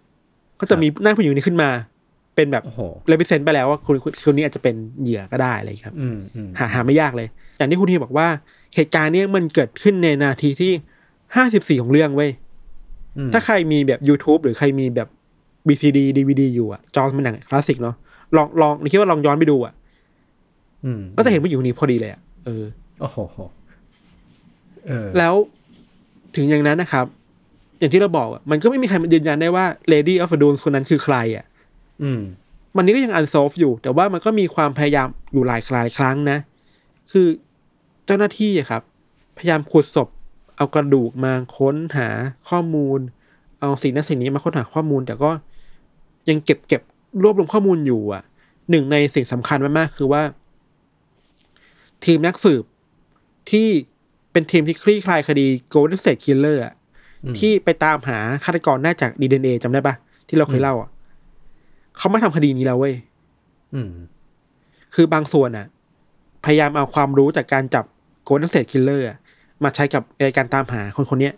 คือมันใช้อืมเรียกว่าวิธีวงศาวิทยาเนาะ genealogy อะ มาตรวจสอบหาคนนี้ด้วยกัน บางทีนะการได้ดีเอ็นเอมาแล้วมาตรวจสอบหา family tree อะอืมก็อาจจะช่วยไขปริศนาก็ได้ว่าผู้หญิงคนนี้คือใครบ้างอะไรอย่างเงี้ยครับหรือเป็นเธอเป็นใครหรือว่าฆาตกรคือใครกันแน่ อืมก็ประมาณนี้ครับยศว่าไงโอ้โหบอกไม่ถูกอะผมคิดว่าไอ้เรื่องเรื่องราวอะ visual visual ก็น่าน่ากลัวมากๆแล้วแหละแต่ว่าไอ้ความ peak อะความ peak คือทฤษฎีสุดท้ายอย่างที่พี่ทันว่า เออ คือมัน คนในเน็ตมัน hype เป็นขนาดไหนวะพี่ว่ามันมันคือเรื่องจริงหรือว่าเขาเขาเชื่อกันไปยังอะเราว่า hype มาก hype มาก ในช่วงที่ Tumblr มันยังดัง ๆ อยู่ตอน Tumblr มันปลิวไปแล้วมันเนาะ fade fade ละเออเออมันหายไปแล้ว มันก็มี internet sleuth อะอืมอืมอืม internet sleuth คือชาวเน็ตผู้สืบนักสืบอินเทอร์เน็ตที่จริงจังกับคดีเออแบบเนี้ยก็ช่วยกันหาข้อมูลกันมากมายเว้ยอืมแต่เข้าใจว่าพอหาไปแล้วมันก็เจอทางตันอะคือหาไม่ได้ว่าเป็นใครกันแน่ครับ ทฤษฎีต่างๆก็มีมากมายในที่เราไปหามาก็มาจากนี่แหละมาจากสรุปเหล่านี้แหละเป็นหมอฟันหรือเปล่าเป็นเหยื่อหรือเปล่า หรือว่าเป็นแบบอาชญากรที่แหกคุกมาหรือเปล่าอะอืมตอนนี้ก็จะมีทวิตเตอร์อยู่นะทวิตเตอร์ที่ชื่อว่า Lady of the Dune อะโอ้โหก็จะอัปเดตข้อมูลอยู่เว้ยเออ ก็จริงจังเนาะจริงจังมาก เออ แต่เราคิดว่ามันข้อจำกัดมันเยอะอะ พอมันเกิดในคดีคดีมันเกิดขึ้นในช่วงหนึ่งเก้าเจ็ดสี่อะใช่แล้วเทคโนโลยีในการเก็บข้อมูลผตอนนั้นมันยังไม่เยอะเออมากเนาะครับ แต่ก็ยังมีความหวังแหละคือ อย่างที่เราบอกคดีของ Golden State Killer อะอืมก็ไม่มีใครคิดว่าจะจับได้อะสุดท้ายก็จับได้เพราะดีเอ็นเอะการตามใช่หา Family Tree อะอืมเออ เราคิดว่าอย่างหนึ่งที่น่าสนใจของคดีนี้คือว่า ความอุกอาจของคดีอะ มันสะท้อนถึงความไม่ปลอดภัยของคนด้วยนะ เออ สุดๆอะเออ เออคือ ที่ริมทะเล ริมชายหาด เนินทรายริมชายหาดอะ เด็กๆไปวิ่งเล่นอะ แล้ว ใครจะไปคิดว่าจะวิ่งเล่นเข้าไปเจอศพแบบเน่าเปื่อยแล้วแบบถูกฆาตกรรมและถูกจัดการร่างกายแบบน่ากลัวแบบนั้นอะ อืมอืมอืมแล้วมันไม่ได้เป็นคดีเดียวที่แบบคดีแบบแปลกๆมันเกิดขึ้นริมชายหาดนะครับ คือพูดอย่างนี้พูดอย่างนี้นะที่อเมริการิมชายหาดของอเมริกามันต่างจากบ้านเราบ้านเราคือ ถนนริมชายหาดทะเลเลยอะอืมแต่ว่าที่อเมริกาหลายๆพื้นที่อะพื้นที่ริมชายหาดมันกว้างมากอะ มันต้องจอดรถไปไกลมากเดินเข้าไปอีกถึงถึงชายหาดได้อะไรอย่างเงี้ยครับ มันทำให้เกิดคดีพวกนี้เกิดขึ้นได้เยอะมากๆอะไรเงี้ยอีกเรื่องหนึ่งคือไอความพยายามตามหาคนในในอดีตอะที่เราไม่รู้ว่าคือใครอะมันก็เป็นเป็น c u เจอร์แบบหนึ่งที่คนในโลกออนไลน์มันจริงจังมาก ๆอะเออไอความเป็น internet sleuth อะความที่เฮ้ยฉันต้องตามหาคนนี้เหมือนไอ้ Don't Fuck Don't Fuck with Cats อะอื มมันมีการรวมทีมมันเกิดขึ้นนะเราคิดว่าอันนี้เป็น c u เจอร์แบบหนึงที่น่าสนใจเว้ยดีไม่ดีนะในอนาคตเราจะได้ยินข่าวว่าเราสามารถซอฟคดีนี้ได้แล้ว ด้วยฝีมือของนักสืบออนไลน์ก็ได้อะเออ ผมค่อนข้างเชื่อนะเขาคือมันมันไม่ได้ขึ้นอยู่ว่าเขาทำอาชีพอะไรกันอะบางคนแบบเกษียณแล้วมาทำอะ แล้วก็แบบอืมว่างไม่มีอะไรทำแบบใช้ความสามารถที่ตัวเองมีในการค้นหาข้อมูลดู ดูไฟล์ไปเรื่อยๆเป็นพันๆหมื่นๆไฟล์อะไรเงี้ยแล้วก็แบบมาเชื่อมโยงกันผมคิดว่าเออมัน มันมีหลายคดีมากๆอะที่ที่พวกเขาเหล่านี้ช่วยในการโซฟมาเนาะอืม เมื่อวานเราไปดูข้อมูลใน YouTube มาก็พบว่ามีบางคนนะที่จริงจังถึงขั้นที่ขับรถไปที่เกิดเหตุอะไม่ใช่ขับรถไปในที่ที่เจอศพอะแล้วไปยืนวิเคราะห์ว่า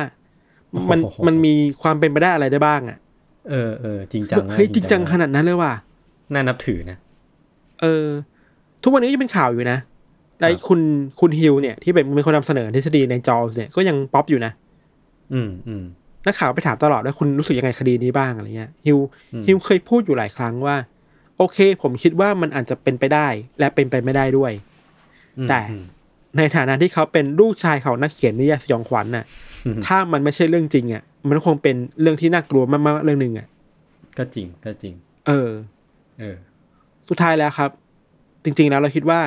หนึ่งในเรื่องเศร้าของคดีแบบนี้คือว่า จอห์นโด หรือเจนโดหลายคนที่เสียชีวิตอะพวกเขามีหลุมฝังศพนะยศแต่ว่าป้ายบนหลุมฝังศพเขาอะก็ไม่มีชื่อจริงนะอืมก็จะเป็นจอห์นโดเจนโดอยู่เลย นี่คือความเศร้าแบบหนึ่งอะอืมอืมแล้วมีสลักว่าเอ้ยเราระลึกถึงเธอในฐานะ เป็น Lady of the Dose ยังไงบ้างอะแต่มันควรจะดีกว่าถ้าแบบ คนตายแล้วสุดระลึกถึงด้วยตัวตนจริงๆของเขาเนาะอืมอืมอืมโอเคเราให้อาจมันจะไม่ได้เชื่อเรื่องวิญญาณแต่เราเชื่อเรื่องการระลึกถึงคนที่เสร็จจากไปอะคุณค่ามันมีอยู่อะ ก็จริง เออเออ มันคือการตายแบบธรรมดาเนาะแบบไม่ต้องไม่ต้องมีพิธีรีตองอะไรมากแต่อย่างน้อย เป็นการตายที่คนจำได้ว่าเราชื่ออะไรแล้วรู้ว่าศพเนี้ยคือศพของใคร มันก็น่าจะเป็นอืมการตายที่ peaceful ที่สุดในในมุมมองแบบของทั้งญาติเองทั้งทั้ง spiritual เองเนาะครับอืมคดีนี้มีทฤษฎีเยอะเราคิดว่าถ้าใครฟังแล้วคิดว่ามีทฤษฎีอะไรก็มาคอมเมนต์ได้เนาะครับผม ครับ ประมาณนี้ครับพักฟังโฆษณาสักครู่ครับ แล้วกลับมาฟังเรื่องเกี่ยวต่อในเบรกหน้าครับ ครับ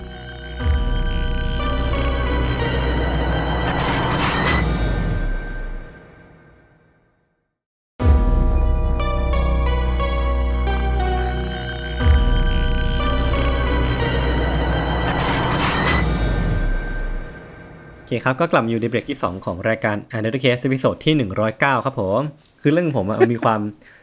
คล้ายคลึงกับพิธันประมาณหนึ่งก็คือแบบเกิดในอเมริกาเหมือนกัน มีอืมมีวิธีในการตามหาคล้ายๆกันเป็นศพปริศนาเหมือนกัน อันนี้ก็แน่นอนเนาะแล้วก็จริงๆแล้ว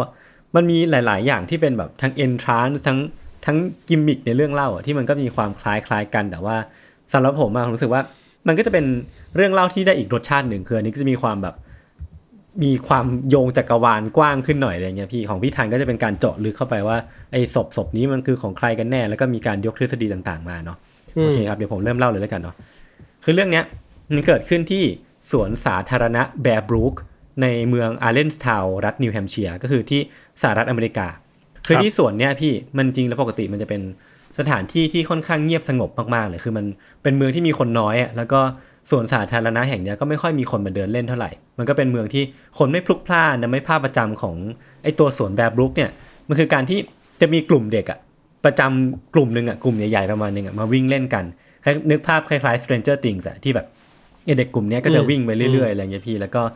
โอนคือเป็นเจ้าของสวนสาธารณะแห่งนี้เลยก็ได้ เพราะว่าผู้ใหญ่ไม่ค่อยมาเล่นกันอะไรเงี้ยผู้ผู้ใหญ่ไม่ค่อยมาเดินกัน คือ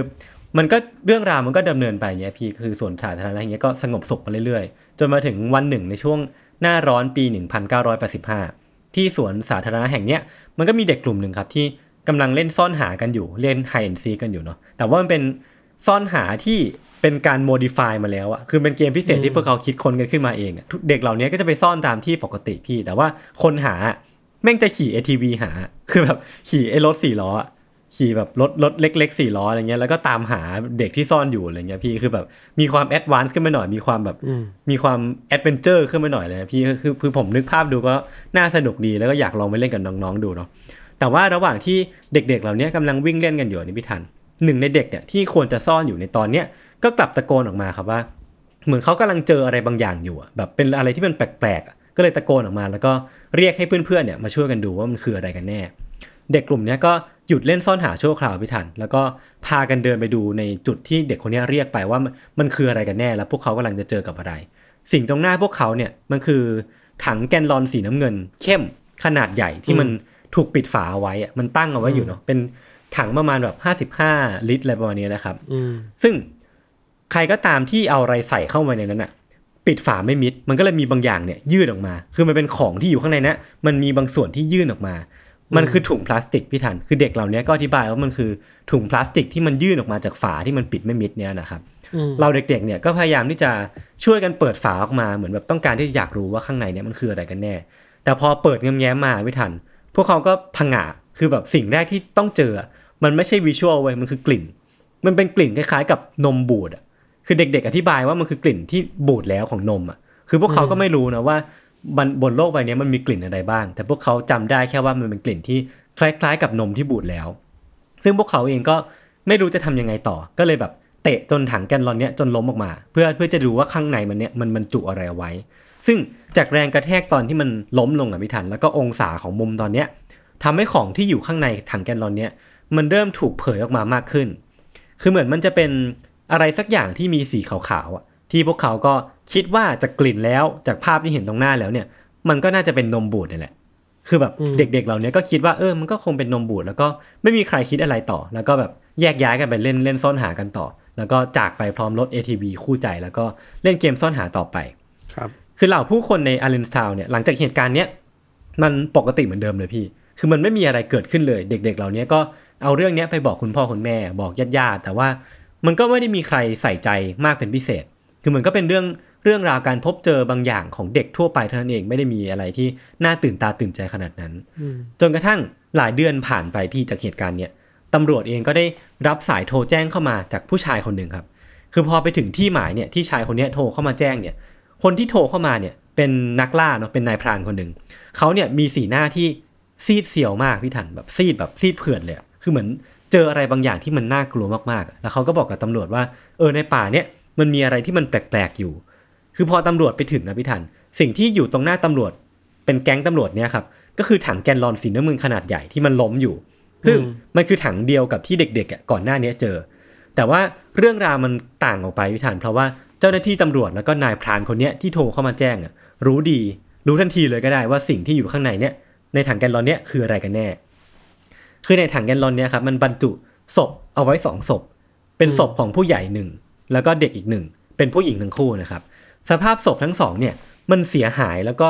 ใกล้จะเหลือแต่กระดูกเต็มทีอะคือดูดูก็รู้เลยว่าถูกทิ้งไว้นานมากแล้วอะมันเกิดการ decomposition มีเกิดการแบบย่อยสลายของมันจนเหลือแต่เกือบเหลือแต่กระดูกเรียบร้อยแล้วนะครับ แล้วก็ศพของทั้งคู่เนี่ยถูกห่อเอาไว้ด้วยถุงพลาสติก แล้วก็เอามัดติดกันไว้ด้วยสายไฟ ก็คือเป็นสภาพศพที่ค่อนข้างไม่ค่อยน่าจันลงเท่าไหร่นะครับ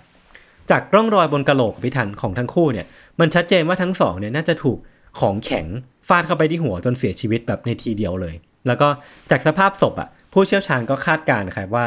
น่าจะทั้งคู่เนี่ยน่าจะอยู่ในถังแกนลอนเนี่ยมาหลายเดือนถึงหลายปีแล้วก็เป็นไปได้ เพราะว่าสภาพศพมันค่อนข้างที่จะ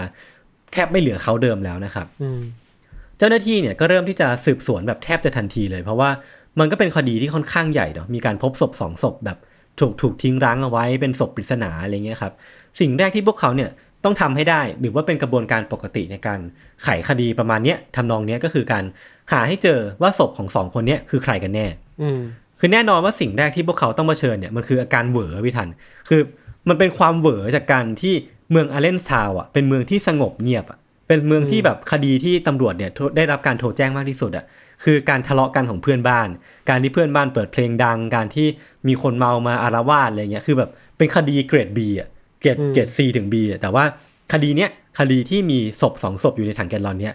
มันเป็นคดีที่เกรด A ถึง S อะเพราะว่าความยากของมันความอุกฉกรรจ์ของมันมันเป็นอีก tier หนึ่งเลยที่พวกเขาไม่เคยเจอ เพราะฉะนั้นสิ่งแรกที่พวกเขาต้องทำก่อนคือทำใจก่อนนะว่าคดีเนี้ยแม่งยากกว่าที่พวกเขาเคยเจอมาแล้วก็ต้องตั้งใจมากๆในการทำคดีนี้นะครับ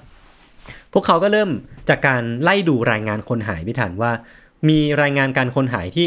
เป็นแม่ลูกไหมในเมืองของอาเลนซาวเอง แล้วก็ในเมืองแบบเพื่อนบ้านเลยครับปรากฏว่าพอดูไปแบบเยอะมากๆเนี่ยก็ไม่เจออะไรที่ใกล้เคียงเลยคล้ายๆ กับเรื่องของพิธันเลย ก็คือแบบไปเจอประวัติคนหายก็ไม่ก็ไม่มีที่มันใกล้เคียงกับรูปประการของคดีนี้นะครับ วิธีต่อมาที่พวกเขาลองทำก็คือ การค้นประวัติโรงเรียนประถม แล้วก็ดูประวัติคนเข้าออกสวนสาธารณะของแบบรูคแล้วก็นำรอยฟันที่พิธันพูดเมื่อคดีของพิธันเนาะเอารอยฟันเนี่ยไปเทียบกับคลังข้อมูลของรัฐบาลสหรัฐ แล้วก็ทำภาพสเก็ตขึ้นมาครับจากเบื้องต้นจากสภาพศพที่เหลือเพียงเล็กน้อยอะแล้วก็นำสิ่งเหล่านี้ไปประกาศ แต่ว่าสุดท้ายแล้วอะจากวิธี 4 วิธีที่ผมไล่เรียงมา มันไม่มีวิธีไหนเลยพี่ทันที่ทำให้เส้นทางของของการไปสู่การไขคดีอะมันปรากฏขึ้นมา มันยังคงมืดแปดด้านมันยังคงไม่มีอะไรที่ชี้ชี้นำพวกเขาไปในทางที่ถูกต้องได้ สุดท้ายแล้วเนี่ยคดีที่แบร์บูกับพี่ทันมันก็กลายเป็นโคเคสของเมืองอเลนซาว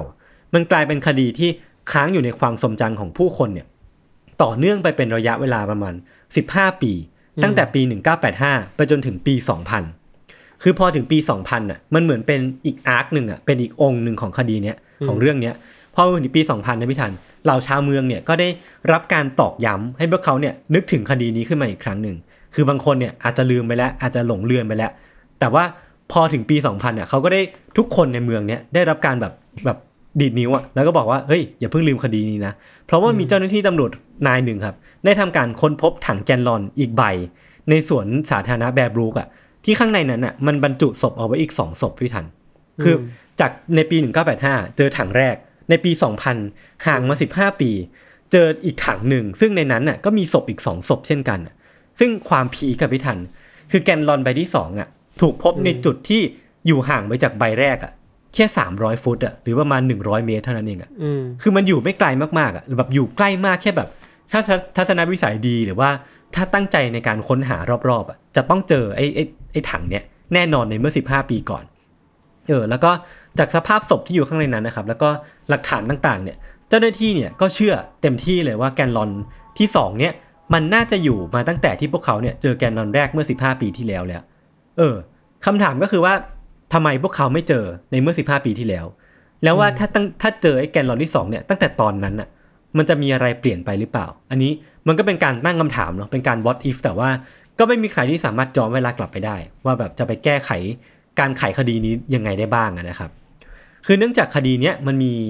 รายละเอียดค่อนข้างมาก ผมจึงขออนุญาตสกิปไทม์มาพูดถึงความเกี่ยวข้องของแต่ละศพเลยแล้วกันนะครับอืมตอนเนี้ยศพที่พบเนี่ยมีทั้งหมด 4 ศพ มีผู้ใหญ่หนึ่งคนที่เจ้าหน้าที่เนี่ยเชื่อว่าเธอน่าจะอายุอายุระหว่าง 20ถึง30 ในขณะที่เธอเสียชีวิตลงนะครับ แล้วก็มีเด็กผู้หญิงคนโตสุด น่าจะอายุประมาณ 9 ขวบในขณะที่เสียชีวิต ผู้หญิงคนกลางน่าจะ 3 ขวบแล้วก็ คนเล็กสุดเนี่ยน่าจะ 2 ขวบ ก็คือในถังแกลลอนใบแรกกับพี่ถันมีผู้ใหญ่หนึ่งแล้วก็คนโตสุด ส่วนใบที่สองเนี่ยก็จะเป็นคนกลางแล้วก็คนเล็กอะนะครับ ซึ่งจากผลการตรวจไมโตคอนเดรียล DNA อะพี่ทันมันคือการตรวจว่ามีความเกี่ยวข้องทางแม่ยังไงบ้างเนาะพบว่าผู้ใหญ่แล้วก็เด็กคนโตแล้วก็เด็กคนเล็กเนี่ยมีความเกี่ยวข้องทางพันธุกรรมผ่านทางแม่กันทำให้ตำรวจเนี่ยเชื่อว่า 3 คนเนี้ยน่าจะเป็นแม่ลูกกัน หรือว่าอาจจะเป็นญาติที่มีความเกี่ยวข้องกันทางพันธุกรรม แต่ว่าที่มันลึกลับสุดๆของคดีเนี้ยก็คือเด็กผู้หญิงคนกลางพี่ทัน ที่เธอเนี่ยผู้หญิงคนเนี้ยไม่มีความเกี่ยวข้องกับ 3 คนที่เหลือเลย ทั้งในทาง DNA หรือว่าทางอะไรเลย คือแบบจู่ๆก็มีศพของ 3 คนที่น่าจะเป็นครอบครัวเดียวกันกับอีกศพของเด็กคนหนึ่งอะที่ไม่มีความเกี่ยวข้องกัน แต่ว่ามาอยู่ในถังแกนลอนที่มีลักษณะของคดีเดียวกันอะคือมันก็จะมีความแบบลึกลับมาก ๆอยู่ในคดีนี้นะครับ ซึ่งการพบเจอศพในแกนลอนที่สองเนี่ยมันเหมือนทำให้เจ้าหน้าที่อะพี่ทันต้องกลับไป เริ่มนับหนึ่งใหม่ประมาณหนึ่งเลย เพราะว่าจาก 15 ปีที่ผ่านมาเขาก็ทำการสืบสวนคุยกับชาวบ้านคุยกับเพื่อนบ้านว่า มีใครรู้จักสองศพนี้ไหม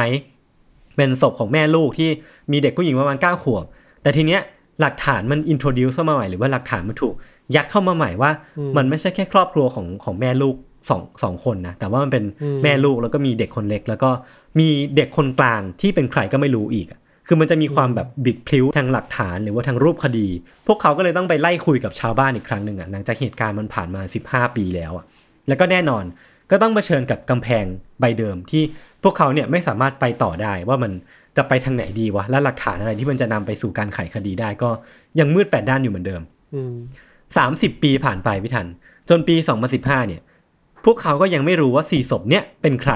แล้วก็ยังไม่มีผู้ต้องสงสัยแม้แต่คนเดียวในคดีนี้ คือแบบอืมโคตรแบงก์อะแล้วก็อืมอืมคล้ายๆกับคดีของพี่ทันอะคือแบงก์จริงๆกับแบงก์แบบไม่รู้อะไรเลยอะอืมเออ ซึ่งพอมาถึงตรงเนี้ยเดี๋ยวผมขอพักเรื่องของคดีแบร์บรูคไว้ก่อนนะครับแล้วก็จะขอแวะไปเล่าอีกประมาณ 2-3 คดีที่สุดท้ายแล้วเนี่ย ถ้าผมแวะไปเล่าเนี่ยมันก็จะแวะเวียนกันมาบรรจบในคดีแบร์บรูคกันพอดีนะครับครับ คดีแรกคือคดีฆาตกรรมของผู้หญิงที่มีชื่อว่าอึนซุนจุนอืมคือเธอเนี่ยเป็นคนเกาหลีใต้ที่ย้ายมาอยู่ที่อเมริกา ประกอบอาชีพเป็นนักเคมีอยู่ที่แคลิฟอร์เนีย ซึ่งวันหนึ่งในช่วงที่เธออายุได้ประมาณ 40 กลางๆพี่ทัน เธอก็ได้นำแฟนใหม่ของเธอเนี่ยมาแนะนำตัวกับครอบครัวที่บ้านของเธอเนาะ คือแฟนใหม่คนนี้มีชื่อว่าแลรี่แวนเนอร์ แลรี่แวนเนอร์เนี่ยดูแก่กว่าอึนซุนมาก อันนี้จากปากคำของญาติที่เห็นเขาอะนะครับ คือแลรี่เนี่ยเป็นชายที่ดูท่าทางแบบค่อนข้างซอมซ่อ ดูมีความแบบ ไม่ค่อยสะอาดสะอ้าน แล้วก็มีผมสีน้ำตาลที่ค่อนข้างยุ่งเหยิง แล้วก็มีหนวดที่รุงรังมากๆ แล้วก็เสียงที่ทุ้มต่ำอะเป็นเอกลักษณ์ของเขาอะเป็นเสียงทุ้มต่ำแบบต่ำมากๆนะถ้าไปลองฟังเสียงเขาดูนะครับครับแต่ว่าส่วนที่โดดเด่นที่สุดของแลรี่แวนเนอร์พี่ทันก็คือ ตาสีฟ้าที่มันฟ้าสวยมากๆอะเป็นฟ้าแบบสะท้อนเหมือนกระจกอะอืมกระจกสีฟ้าที่มันสะท้อนแสงตลอดเวลา แล้วก็มันมันวาวอะไรประมาณเนี้ยนะครับครับ ซึ่งแลรี่แวนเนอร์เนี่ย จากลักษณะที่ผมเล่าไปเนี่ยเขามีบุคลิกที่ไม่ค่อยน่าประทับใจเท่าไหร่ คือเขาเนี่ยมักจะหยิบของทุกอย่างบนโต๊ะเนี่ยมากินอย่างมุมมามอะใช้มือหยิบอะไรเงี้ยแล้วก็มากินกินอะไรเงี้ย ซึ่งแน่นอนว่ามันเป็นพฤติกรรมที่ไม่ค่อยถูกใจครอบครัวของของอึนซุนจุนเท่าไหร่ แล้วก็ครอบครัวของอึนซุนจุนเนี่ยก็บอกว่าแลรี่เนี่ยเป็นคนที่มีพฤติกรรมที่ค่อนข้างแปลกมากๆ ซึ่งเขาก็แนะนำตัวกับครอบครัวครับว่า เขาเนี่ยเป็นอดีตทหารชั้นนายพันเลยนะ ที่เกษียณแล้วแล้วก็มาใช้ชีวิตหลังเกษียณอยู่ แล้วก็มาเจอกับอึนซุนแล้วก็หลงรักกัน แต่ว่าพอญาติของอึนซุนจุนเนี่ยคนหนึ่งครับพูดออกมาว่าเอ้ยเธอก็รู้จักอดีตทหารชั้นนายพันคนหนึ่งเหมือนกันนะ ที่น่าจะอายุรุ่นราวคราวเดียวกันกับแลรี่แวนเนอร์พอได้ยินดังนั้นน่ะพี่ทันจู่ๆแลรี่เนี่ยก็เอนตัวไปทางญาติคนนั้นเนี่ยแล้วก็กระซิบอะเบาๆกับญาติคนนั้นว่า อย่าคิดตั้งคำถามเรื่องอดีตกับฉันอีกอ่าเออ คือแบบเหมือนเหมือนเตือนเอาไว้อะเตือนแบบน่ากลัวมากๆอะอือฮึแล้วพอพูดประโยคนั้นเสร็จอะพี่ทัน ความ peak คือเขาก็ถอยหลังกลับไปเว้ยเอนหลังกลับไปแล้วก็ยิ้มอะยิ้มหัวเราะอย่างปกติอะเหมือนไม่มีอะไรเกิดขึ้นเหมือนแบบอืมสิ่งที่เขาพูดเมื่อกี้มันไม่ใช่เรื่องจริงอะไรเงี้ยครับ เออ จากพฤติกรรมเนี้ยพี่ทันทำให้ครอบครัวของอึนซุนเนี่ยไม่ไว้ใจแรดดี้แวนเนอร์อีกเลย แล้วก็ญาติคนเนี้ยก็ได้ไปบอกความในใจของเธอ ให้กับอึนซุนฟัง ผ่านทางโทรศัพท์หลายวันต่อมาคือ ทั้งคู่ได้คุยกันทางผ่านทางโทรศัพท์เนาะ ญาติคนนี้ก็บอกว่าแลรี่แวนเนอร์เธอจะเชื่อใจมันได้จริงๆหรอ มันดูแบบมันดูแปลกมากเลยนะเขาดูแปลกมากเลยนะเขาดูโกหกอะเขาดูเป็นคนที่โกหกตลอดเวลา ปรากฏว่าพอญาติคนเนี้ยเตือนอึนซุนไปอย่างเงี้ยพี่ทันอึนซุนกับโกรธญาติคนเนี้ยอย่างมากเลย คือแบบโกรธเป็นฟืนเป็นไฟเลยนะแล้วก็บอกว่าคนในครอบครัวไม่มีสักคนเลยที่อยากเห็นเธอมีความสุขอะคือเหมือนแบบทุกคนต้องการที่จะพรากความสุขไปจากเธอ พอตอนเนี้ยเธอได้เจอกับรักแท้ของเธอแล้วเนี่ย ครอบครัวก็ยังจะมา ไม่อนุญาตให้เธอได้คบกัน หรือว่าไม่อนุญาตให้เธอได้มีความสุขอีกก็แบบโกรธกันแล้วก็ทะเลาะกัน แล้วก็นั่นนะครับเป็นครั้งสุดท้ายที่ญาติคนนี้ได้คุยกับอึนซุนจุน ช่วงเวลาหลังจากนั้นน่ะอึนซุนก็หายตัวไปจากเครือญาติเลยไม่ทันคือเธอก็ย้ายไปอาศัยอยู่กับแลรี่แวนเนอร์นะครับซึ่งพวกเขาเนี่ยได้พูดคุยกับเธอเนี่ยผ่านทางจดหมายแล้วก็อีเมลเท่านั้นเอง ซึ่งสิ่งที่อึนซุนจุนตอบกลับมาพิทันมันจะมีความแปลกอย่างหนึ่งคือว่า ภาษาที่ใช้หรือว่าสำเนียงที่ใช้หรือว่า เรื่องราวที่มันตอบออกมา เธอมักตอบมาว่า ฉันแค่อยากมีความสุข ปล่อยฉันไปเถอะให้ฉันได้ใช้ชีวิตของเธอเถิดไอ้ประโยคเหล่านี้พี่ทัน ครอบครัวของอึนซุนจุนเนี่ยบอกว่ามันดูไม่เป็นตัวเธอเลยอะมันดูแบบไม่ใช่อึนซุนที่เธอรู้จักอะไม่ถึงไม่ใช่อึนซุนที่ครอบครัวรู้จักอะคำพูดคำจาที่ไม่เหมือนเดิมใช่ใช่ไม่ใช่คนปกติเออแบบที่เคยรู้จักใช่อย่างนี้หรอใช่ใช่ใช่ใช่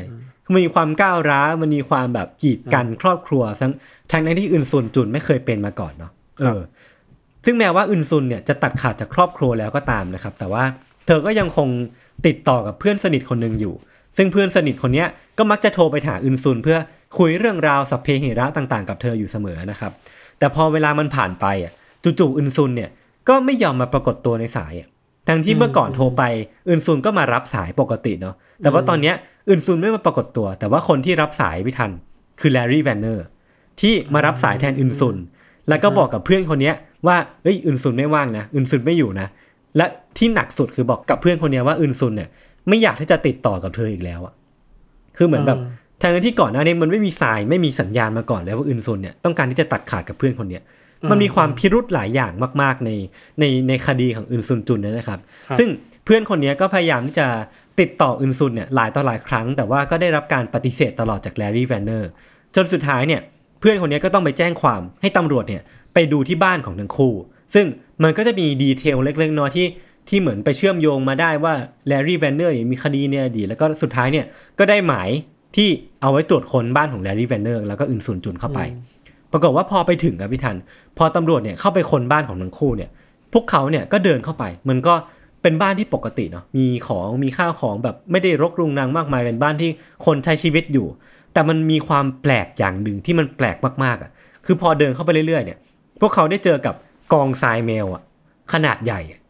อืมคือมันเป็นกองทรายแมวที่แบบเป็นแคทลิเตอร์สูงประมาณ1เมตรพี่ทัน แล้วก็กว้างประมาณ1.5เมตรอะอืมคือมันแบบเป็นกองที่โคตรใหญ่ แล้วก็ในกองเนี้ยมันนอกจากความปริศนาของกองเนี้ยคือข้างใต้ที่ที่ไอ้กองทรายแมวเนี้ยมันทับอยู่อะ มันมีบางอย่างยื่นออกมาอืมสิ่งนั้นอะ มันคือเท้าของคนที่แบบเหี่ยวแห้งจนกลายแทบจะเป็นมัมมี่ไปแล้วอะ ถ้าเออมันถึงว่าแค่เท้าใช่ไหมไม่ใช่แค่ตัวคนใช่ไหมไม่ใช่ใช่ตัวคนเป็นเท้าแค่ยื่นออกเดียวมาใช่ใช่แต่ข้างในนั้นอะ แน่นอนว่าการข้างใต้กองทรายแมวเนี้ยจะต้องมีศพอยู่อย่างแน่นอนอ่าเพราะว่ามันมีเท้ายื่นออกมานะครับครับซึ่งภายหลังการชนสูตรเนี่ยพบว่าใต้กองทรายแมวเนี้ยคืออึนซุนจุนที่เสียชีวิตจากการถูกตีที่หัวจากการถูกตีที่หัวได้ไหมครับ คือมันก็จะคล้ายคลึงกับคดีของแบร์บรูกเนาะคดีนั้นเอใช่ไหมใช่ใช่ซึ่งมันจะมีความ peak ใน detail อย่างเช่นว่า แลรี่แวนเนอร์เนี่ยเป็นคนที่ตอบจดหมาย ตอบอีเมล กับเครือญาติอะแทนอึนซุนจุนมาตลอดเลยอะมันก็เลยไปมันก็เลยกลายเป็นเหตุผลว่าทำไมภาษาทำไมสำเนียง หรือว่าวิธีพูดเนี่ยมันดูไม่ใช่อึนซุนจุนเลย เออ มันก็มันก็เป็นคดีประมาณเนี้ยนะครับ ซึ่งสุดท้ายแล้วอะพี่ทันจากหลักฐานทั้งหมดเนี่ยที่ตำรวจพบหลังจากนั้นนะครับแลรี่แวนเนอร์เนี่ยก็ถูกจับข้อหาฆาตกรรมแฟนสาวที่ชื่อว่าอึนซุนจุน แล้วก็เขาเนี่ยถูกจำคุก 15 ปี จากการ รับสารภาพว่าตัวเองเนี่ยเป็นคนที่ก่อคดีฆาตกรรมจริง ซึ่งก็หาได้ยากเนาะการที่คนเองคนเราเนี่ยจะมารับสารภาพว่าตัวเองเป็นคนก่อเหตุอะแต่ว่าคดีเนี้ยมันก็ลงเอยด้วยเช่นนั้น แล้วเขาก็เสียชีวิตในคุกเมื่อปี 2010 ที่ผ่านมา โดยสาเหตุจากทางธรรมชาตินะครับ แต่ว่าจากคดีเนี้ยมันมีเรื่องหนึ่งที่มันนำไปสู่เบาะแสของคดีถัดไปได้อย่างที่ ไม่ไม่มีเจ้าหน้าที่ตำรวจคนไหนเนี่ยคาดคิดมาก่อนอืมเพราะว่าจากการทำคดีเนี้ยพี่ทันแลรี่แวนเนอร์เนี่ยจะต้องถูกนำไปทำประวัติลายนิ้วมือใหม่อืมเพราะว่าคุณแลรี่แวนเนอร์เนี่ยไม่มีลายนิ้วมืออยู่ในประวัติของรัฐมาก่อนเลยอืมแต่ว่าพอเขาไปถูกถูกนำตัวไปที่ศูนย์สำนักงานตำรวจเนี่ยเพื่อทำลายนิ้วมือเนี่ยปรากฏว่าผลลัพธ์ที่ได้จากการปริ้นลายนิ้วมือกลับมา มันเป็นลายนิ้วมือที่มีอยู่ใน record อยู่แล้วอะที่มันไปตรงกับชายคนหนึ่งครับที่ไม่ได้ชื่อว่าแลรี่อีแวนส์ แต่เป็นชายที่ชื่อว่าเคอร์ติสคิมบอลเออเออ คือ อันนี้จะมีความงงนิดนึงนะ มันจะมีชื่อเยอะมากในในคดีเนี้ยนะครับ แต่ปรากฏว่าสรุปแล้วก็คือว่าแลรี่แลรี่แวนเนอร์เนี่ย คือคนเดียวกับเคอร์ติสคิมบอลที่อืมมีประวัติคดีในอดีตมาก่อน ซึ่งเคอร์ติสคิมบอลเนี่ยมันจะมีคดีเฉพาะตัวอยู่ครับ คือเขาเนี่ยเป็นชายที่โดนลงทัณฑ์จากคดี ลงทัณฑ์บนจากคดีที่เขาก่อขึ้นเมื่อปี 1989 คือเขาเนี่ยถูกตำรวจจับข้อหาละทิ้งเด็ก ชาย abandonment นะครับ แล้วก็ติดคุกอยู่ที่แคลิฟอร์เนียเนี่ยปีครึ่ง ก่อนจะถูกปล่อยออกมาและหายตัวไป แล้วก็เนี่ยคือคดีต่อไปที่ผมจะขอเล่าถึงนะครับ เด็กที่เคอร์ติสคิมบอลเนี่ยทิ้งในคดีเนี่ยถูกบันทึกไว้ว่าชื่อลิซ่าอายุประมาณ 4-5 ขวบในตอนนั้นนะครับ ซึ่งเคอร์ติสคิมบอลเนี่ยบอกกับเจ้าหน้าที่บอกกับคนรอบตัวว่าลิซ่าเนี่ยเป็นลูกของเขาเอง เป็นลูกแท้ๆของเขาเอง ที่ตอนนั้นน่ะ เคอร์ติสคิมบอลเนี่ยใช้อีกชื่อหนึ่งพี่ทัน ว่ากอนกอร์ดอนเจนสันเป็นคนที่ก็คือหลายชื่อนะกอร์ดอนแล้วกัน ใช่เป็นคือเป็นคนที่มีชื่อเยอะมากอ่าคือเอาง่ายๆแลรี่เคอร์ติสกอร์ดอนเนี่ยคือคนคนเดียวคนกันเดียวกันนะครับครับ ใช่กอร์ดอนแล้วก็ลิซ่าเนี่ยอาศัยอยู่ด้วยกันใน trailer park ก็คือเป็นเป็นที่อยู่อาศัยของของรถ trailer อะเป็นรถตู้ที่เป็นรถบ้านนะนะครับ ที่แคลิฟอร์เนีย คดีความโดยสรุปของคดีเนี้ยก็คือกอร์ดอนเนี่ยต้องการที่จะเอาลิซ่าครับที่เป็นลูกแท้ๆของตัวเองเนี่ย ไปฝากให้กับครอบครัวครอบครัวหนึ่งเลี้ยงให้ คือเหมือนเลยว่าต้องการที่จะให้ครอบครัวเนี้ยมา adopt ลิซ่าไปเลี้ยงนะครับ เพราะว่าเขามีความบกพร่องบางอย่างไม่สามารถเลี้ยงได้ แต่ปรากฏว่าพอกอร์ดอนเนี่ยเอาลิซ่ามาฝากไว้กับครอบครัวเนี้ยสองอาทิตย์เพื่อทำความรู้จักกันก่อนอะว่าแบบอยู่ได้หรือเปล่าลิซ่าโอเคไหมกับครอบครัวเนี้ยแต่พอเวลามันผ่านไปสองอาทิตย์อะครอบครัวเนี้ยต้องการที่จะเอาเอกสารอะเรื่องของการแบบรับเลี้ยงเด็กอะมาให้กอร์ดอนเซ็นอะปรากฏว่ากอร์ดอนเจนสันเนี่ยหายตัวไปไหนก็ไม่รู้แล้วอะ คือแบบจู่ๆก็หายตัวไปแล้วก็มันก็เลยกลายเป็นที่มาที่ไปว่าทำไมเขาถึงโดนคดีละทิ้งเด็กกันนะครับ แล้วก็สุดท้ายเนี่ยก็โดนตำรวจตามจับ แล้วก็ต้องเข้าคุกหนึ่งปีครึ่งอย่างที่ผมได้เล่าไป คดีความคร่าวๆเนี่ยก็ประมาณนี้ มันดูจะไม่ใช่เรื่องใหญ่อะไรพี่ทัน แต่ปรากฏว่าพอตำรวจเนี่ยเจอคดีของอึนซุนจุน แล้วก็โยงไปถึงคดีนี้ได้เนี่ยอืมเขาก็เลยรู้สึกสงสัยมากๆว่าเคอร์ติสคิมบอลแลรี่อีแวนหรือว่ากอร์ดอนเนี่ย มันไม่ใช่คนธรรมดา มันเป็นคนที่ลงมือก่อเหตุฆาตกรรมคนได้ ฉะนั้นในคดีที่เขาเนี่ยละทิ้งเด็กในเมื่อแบบประมาณหลายปีก่อนเนี่ยมันจะต้องมีอะไรบางอย่างซ่อนอยู่แน่ๆอืมพอขุดคุ้ยไปเพิ่มเติม พอทำการหาหลักฐานเพิ่มเติมเนี่ย ก็พบว่าจากผลการตรวจ DNA ของลิซ่าแล้วอะพบว่าลิซ่าเนี่ยไม่ใช่ลูกแท้ๆของกอร์ดอนเจนสันอะอ่าฮะเออ เพราะฉะนั้นคำถามต่อมาคือว่า แล้วกอร์ดอนเนี่ยไปเอาลิซ่ามาจากไหนอะ เออเออทำไมลิซ่าถึงมาอยู่กับกอร์ดอนได้อะแล้วตัวตนจริง ๆ ของลิซ่าคือใครกันแน่อะเธอเป็นลูกของใครเธอเธอมีชื่อว่าอะไร คือดูมีแบบความไม่ชอบมาพากลเออเต็มไปหมดเลยสุดอะๆสุดๆอะ เออ ประมาณนี้ตอนนี้ก็จะเป็นประมาณนี้พี่ทัน ปริศนาต่อมาที่จะต้องไขอะเพื่อ connect the dot ทั้งหมดนะพี่ทัน คือตัวตนของลิซ่าที่ตอนเนี้ยมันเหมือนเป็นคีย์อะเป็นกุญแจหลักสำคัญของคดีนี้แล้วครับ ซึ่งทั้งตัวลิซ่าเองอะแล้วก็เจ้าหน้าที่ตำรวจอะ ก็ต่างต้องการที่จะแสวงหาว่าตัวเองคือใครกันแน่ แล้วก็ต้องการที่จะหาความจริงเนี้ยร่วมกันนะครับ ซึ่งพวกเขาเนี่ยก็ได้ลองหมดทุกวิถีทางแล้วตั้งแต่ตั้งแต่การไปค้นไฟล์คนหาย ตั้งแต่การไปสอบถามคนรู้จักในคดีนี้ แต่ก็ไม่ไม่เจอหลักฐานอะไรเลย จนกระทั่งวันหนึ่งลิซ่าเนี่ยก็ได้เดินมาบอกกับเจ้าหน้าที่ครับว่าทำไมเราไม่ลองมาใช้วิธีนี้กัน วิธีที่ลิซ่าเนี่ยนำมาเสนอเจ้าหน้าที่ตำรวจอะคือวิธีที่พี่ทันพี่ทันเมนชั่นไปในเรื่องของพี่ทันด้วยก็คืออม genetic genealogy ห รือว่าวงวงสารศาสตร์อะไรสักอย่างปะวงศาวิทยา หรือเปล่าเออวงสารวิทยาจำชื่อผิดอะเออครับเออเออเรียกว่า genetic genealogy แล้วกันนะครับ มันคือการค้นหา DNA แล้วก็ไปเชื่อมโยงกับ family tree ในการโยงไปว่าคนคนเนี้ย DNA เนี้ยเป็นญาติกับใครบ้างแล้วก็มี possibility ในการ track ยังไงได้บ้างนะครับ ซึ่งเพื่อทำการตามหาครอบครัวของลิซ่าให้เจอเนี่ยพวกเขาก็ได้ขอความร่วมมือกับองค์กรอิสระที่มีชื่อว่า DNA adoption.com ทุกคนสามารถเข้าไปดูกันได้เนาะที่เขาเนี่ยเป็นองค์กรที่ใช้เทคโนโลยีนี้ในการตามหาญาติให้ผู้คนทั่วโลกเลย เป็นองค์กรที่เป็นองค์กรการกุศลนะครับ แล้วก็ทำให้พวกเขาเนี่ยได้เจอกับ Search Angel คนหนึ่ง ก็คือเป็นคนที่มีหน้าที่ในการตามหาญาติของคนที่ต้องการที่จะตามหาญาติของตัวเองเนี่ยคนหนึ่งชื่อว่าบาบาร่าครับ คือบาบาร่าความพีคคือว่า เธอเป็นผู้หญิงที่เกษียณแล้วอะแต่ว่า เลือกอาชีพ genealogist เนี่ยเป็นงานอดิเรกหลังเกษียณอะคือแบบคือเธอเลิกทำงานประจำของเธอแล้ว แล้วก็มีเวลาว่างหลังเกษียณก็เลยไป take คอร์สเป็น take คอร์สคอร์สหนึ่งของไอตัว DNA adoption เนี่ยพี่ทัน คือเหมือนจะสอนเรื่องไอ genetic genealogy แหละ แล้วพอจบคอร์สเนี่ย เธอก็ได้มาทำอาชีพเนี้ยเพื่อช่วยเหลือผู้คนแล้วก็ไม่ได้รับค่าตอบแทนใดๆ ซึ่งทั้ง 3 คนเนี้ยก็คือเจ้าหน้าที่ตำรวจลิซ่าแล้วก็บาบาร่าแล้วก็ทีมงานของของพวกเขาเนี่ยครับก็ทำงานร่วมกันมาเป็นเวลา 1 ปี ใช้เวลาแบบเป็นหมื่นๆชั่วโมงเลยพี่ทันจนกระทั่งพวกเขาเนี่ยได้ข้อมูลมา แล้วก็ได้สามารถเรียกชื่อลิซ่าด้วยชื่อจริง ๆ ของเธอเป็นครั้งแรก หลังจากที่เธอถูกทิ้งเมื่อ 30 ปีก่อน ชื่อจริง ๆ ของลิซ่าเนี่ยมีชื่อว่าดอนบอร์ดินและดอนบอร์ดินเนี่ยมาจากที่ไหนรู้ปะมาจากนิวแฮมป์เชียร์อ่ามันเริ่มมันเริ่มเชื่อมโยงกันแล้วเออเออเรื่องแรก ใช่ใช่เริ่มกลับมาแล้ว เริ่มกลับมาแล้ว จากลิซ่าสู่ดอนบอร์ดินและต่อไปเนี่ยคือคดี ท้ายๆแล้วที่ผมจะเล่าในในในคดีของแบร์บรูกเนี่ยคือคดีที่เกิดขึ้นกับแม่ของเธอ ที่ชื่อว่าเดนิสบอร์ดินคือครับที่สาเหตุที่ว่าทำไมต้องเล่าถึงคดีของแม่ของเธอเนี่ยเพราะว่ากอร์ดอนเจนสันเนี่ยไปเอาตัวลิซ่ามาอยู่ด้วย นั่นแปลว่าเขาเนี่ยจะต้องมีความรู้จักกับแม่ของของลิซ่าอย่างแน่นอนนั่นก็เลยกลายเป็นว่าเราต้องไปดูก่อนว่าแม่ของของดอนบอร์ดินหรือว่าลิซ่าเนี่ยคือใครกันแน่แล้วมันเกิดอะไรขึ้นกับเธอนะครับผมจะเล่าให้ฟังแบบคร่าวๆแล้วกัน เพราะว่ามันมีรายละเอียดเยอะมาก ถึงสิ่งที่เกิดขึ้นกับเดนิสแล้วกันนะครับหรือว่าแม่ของลิซ่าคือมันมีความคล้ายคลึงกับสิ่งที่เกิดขึ้นกับอึนซุนจุนอย่างมากเลยพี่ทัน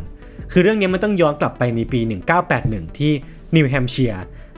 เดนิสบอร์ดินเนี่ยมีอายุ 23 ปีเท่านั้นเอง แล้วก็มีลูกอยู่คนหนึ่งอายุประมาณ 6 เดือนครึ่ง ก็คือดอนหรือว่าลิซ่านั่นแหละ คือเธอเนี่ยมีแฟนหนุ่มที่แก่กว่าชื่อว่าบ๊อบอีแวนส์ซึ่งแน่นอนว่าคือคนคนเดียวกับเคอร์ติสคิมบอล หรือว่าคนคนเดียวกับกอร์ดอนเจนสันหรือว่าชื่ออะไรผมจำไม่ได้แล้วเออสุดท้ายแล้วเนี่ยเดนนิสเนี่ยหายตัวไปครับหลังจากงาน Thanksgiving ก็คือเป็นงานงานเดียวกับที่อึนซุนจุนเนี่ยหายตัวไป คือมันเป็น festival เดียวกันเป็นช่วงเวลาเดียวกัน แต่ว่าแค่เกิดขึ้นคนละปีและคนละครอบครัว คือเธอหายตัวไปแล้วก็ไม่มีคนในครอบครัวหรือว่าไม่มีเพื่อนเนี่ยพบเห็นเธออีกเลย แต่ว่าที่มันทำให้มันลึกลับมากขึ้นอะมันไม่มีใครในครอบครัวของเดนิสบอดินเนี่ยครับแจ้งความเรื่องเธอหายตัวไปเลย คือทางที่ญาติคนหนึ่งหายตัวไปทำไมถึงไม่มีการแจ้งความเกิดขึ้น อันนี้ก็เป็นสิ่งที่คนตั้งคำถามเนาะเกี่ยวกับคดีนี้ ซึ่งที่ผมบอกว่ามันมีความคล้ายคลึงกับอึนซุนจุนเนี่ยเพราะว่าครั้งเนี้ยมันก็เหมือนกันที่ชายคนเนี้ยเคอร์ติสคิมบอลบ๊อบอีแวนส์เนี่ยพยายามที่จะทำให้คนรักของเขาอะตัดขาดจากสายสัมพันธ์ต่างๆ รอบตัวพี่ทัน คือเหมือนพยายามที่จะดึงเอาคนคนเนี้ยออกมาจาก สายสัมพันธ์ที่มันเหนียวแน่นอะอย่างเช่น ครอบครัวอย่างเช่นเพื่อน พยายามทุกวิถีทางในการทำให้เธอคนเนี้ย alone ให้ได้ในในในโลกใบเนี้ยทำให้ไม่เหลือคนที่จะปกป้องพวกเธอได้ก่อนที่จะลงมือฆาตกรรมพวกเธอซะเออครับมันก็กลายเป็นเหตุผลไกลๆว่าทำไมถึงไม่มีญาติคนไหนอะที่แจ้งความเรื่องเดนิสบอดี้หายตัวไปเลย เพราะว่าเธอถูกทำให้ตัดขาดจากญาติของเธอเรียบร้อยแล้วนะครับอืมทีเนี้ยจากคดีทั้งหมดที่มันที่ผมเล่ามายืดยาวอะ มันเชื่อมโยงกันอย่างไรเดี๋ยวผมจะสรุปให้ฟัง คดีของอึนซุนจุนเนี่ยนำไปสู่การจับกลุ่มแลรี่แวนเนอร์จากแลรี่แวนเนอร์เนี่ยกลายเป็นเคอร์ติสคิมบอลที่มีลายนิ้วมือตรงกัน ที่เคอร์ติสคิมบอลเนี่ยมีคดีละทิ้งเด็ก ที่นำไปสู่การขุดคุยคดีแม่ของเด็ก ที่ชื่อว่าเดนิสบอเดนเนี่ยที่หายตัวไป โดยมีสามีของเธอที่ชื่อว่าบ๊อบอีแวนส์ซึ่งทั้ง 3 คดีเนี่ยมีชายคนเดียวกันที่เกี่ยวข้องนะครับเป็นชายที่เหมือนเป็นจุดร่วมของทั้ง 3 คดีนี้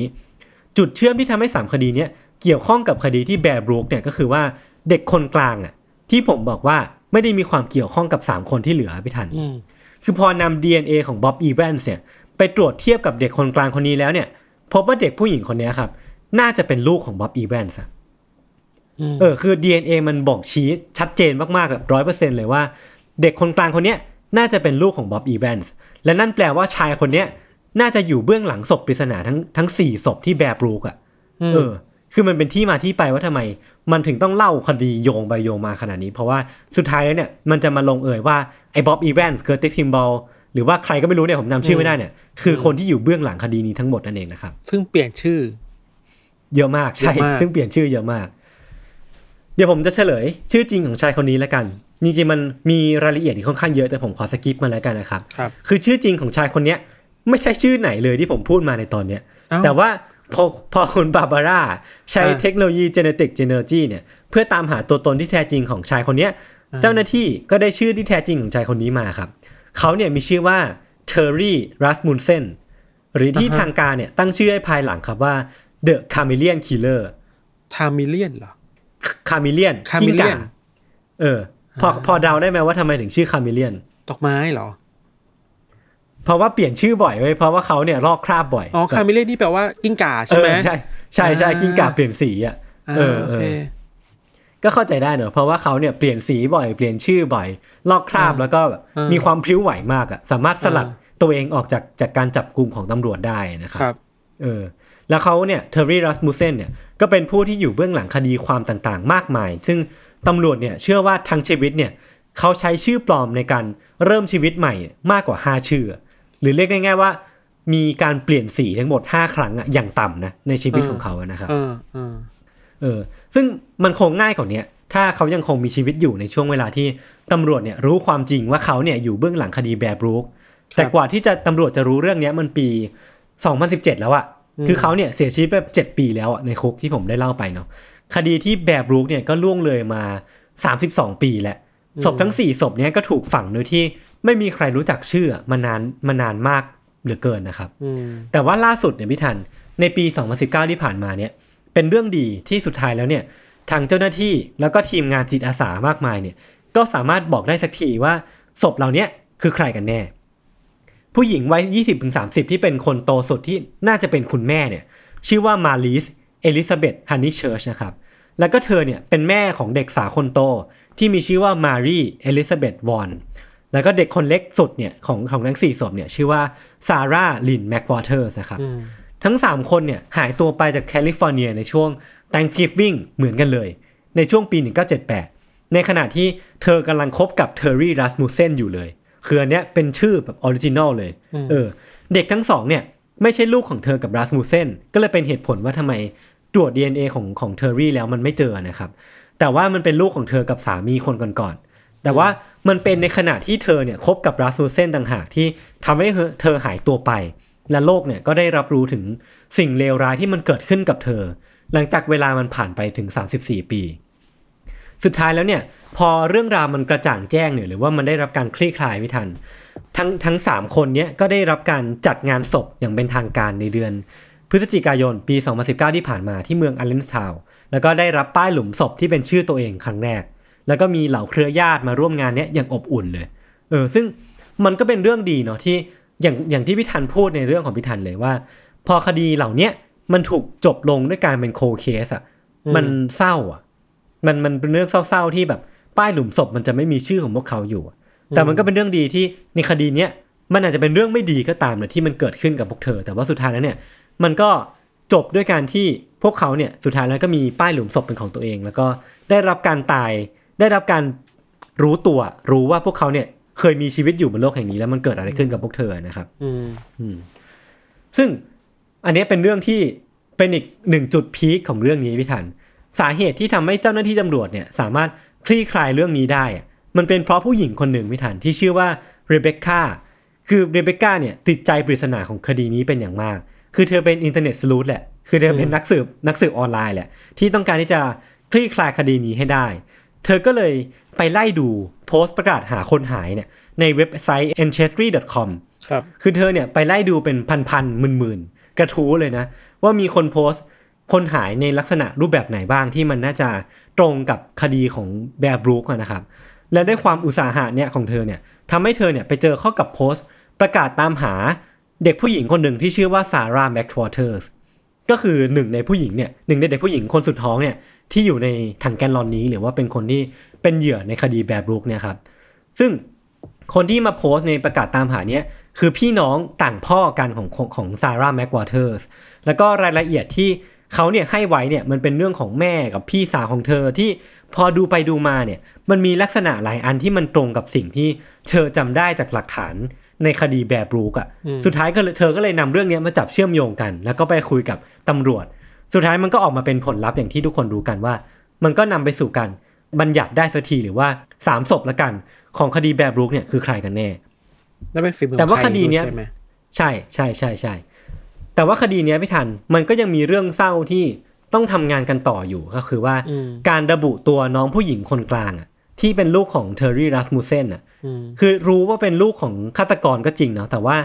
ก็ยังไม่มีใครบอกได้ว่าน้องคนเนี้ย แม่ของเธอคือใครหรือว่าเธอมีชื่อว่าอะไร เออ มันก็ต้องตามหากันต่อไปเนาะแล้วก็ปัจจุบันเนี้ยก็ยังยังคงมีการตามหาอยู่ เออ ซึ่งที่ผมเล่ามาวันเนี้ยพี่ทัน มันก็ค่อนข้างยาวเนาะแต่ว่าจริงๆแล้วเนี่ยถือว่าเป็นฉบับย่อประมาณหนึ่งของคดีเนี้ยเพราะว่ามันเป็นคดีที่ยาวนานมากประมาณ 34 ปี แล้วก็มีรายละเอียดเยอะมาก แนะนำให้ไปฟังฉบับเต็มกันคือ ข้อมูลที่ผมเอามาเนี่ยมันมาจากเว็บไซต์เป็นสำนักข่าว ABC แล้วก็ส่วนหนึ่งเนี่ยส่วนมากๆเนี่ยก็คือเอามาจาก พอดแคสต์ของเมืองนอกที่ชื่อว่า Bear Brook Podcast อืมคือมันเป็นเป็นพอดแคสต์ที่ dedicate ในการเล่าคดีเนี้ยได้อย่างแบบถี่ถ้วนมากๆ มีการลงไปสอบถามชาวบ้าน มีการโทรไปถามข้อมูลจากคนนั้นคนนี้ แล้วก็เป็นพอดแคสต์สาย Investigate True Crime ที่ดีมากๆ อันหนึ่งนะครับ ก็สามารถไปตามฟังกันได้ทุกช่องทางเลยครับ ครับ จริงๆ อันเนี้ยมีปอลออีกนิดหนึ่งพี่ธันพูดถึงการใช้เทคโนโลยี genetic genealogy ในการอืมตามหา ฆาตกรที่อยู่เบื้องหลัง Golden State Killer อะอืมปรากฏว่าคุณบาบาร่าพี่ทันที่เป็นคนที่อยู่เบื้องหลังคดีเนี้ยที่เป็นคนที่สามารถโซฟได้ว่าเทอร์รี่รัสมูเซนคือใคร หรือว่าสามารถบอกคดีต่างๆ ได้ คือคนคนเดียวกันกับที่สามารถบัญญัติว่า Golden State Killer คือใครอะอ่าฝีมือเออคือเป็นคนคนนี้ใช่ไหมใช่ คือเป็นป้าคนนี้แหละ ที่อยู่เบื้องหลังทั้งหมดอะคือแบบโหโคตรเก่ง แล้วก็เป็นคนที่ทำทำเรื่องเนี้ยเป็นเป็นงานอดิเรกหลังเกษียณด้วยนะ ผมค่อนข้างว้าวอะแบบโหแม่งแม่งสุดว่ะ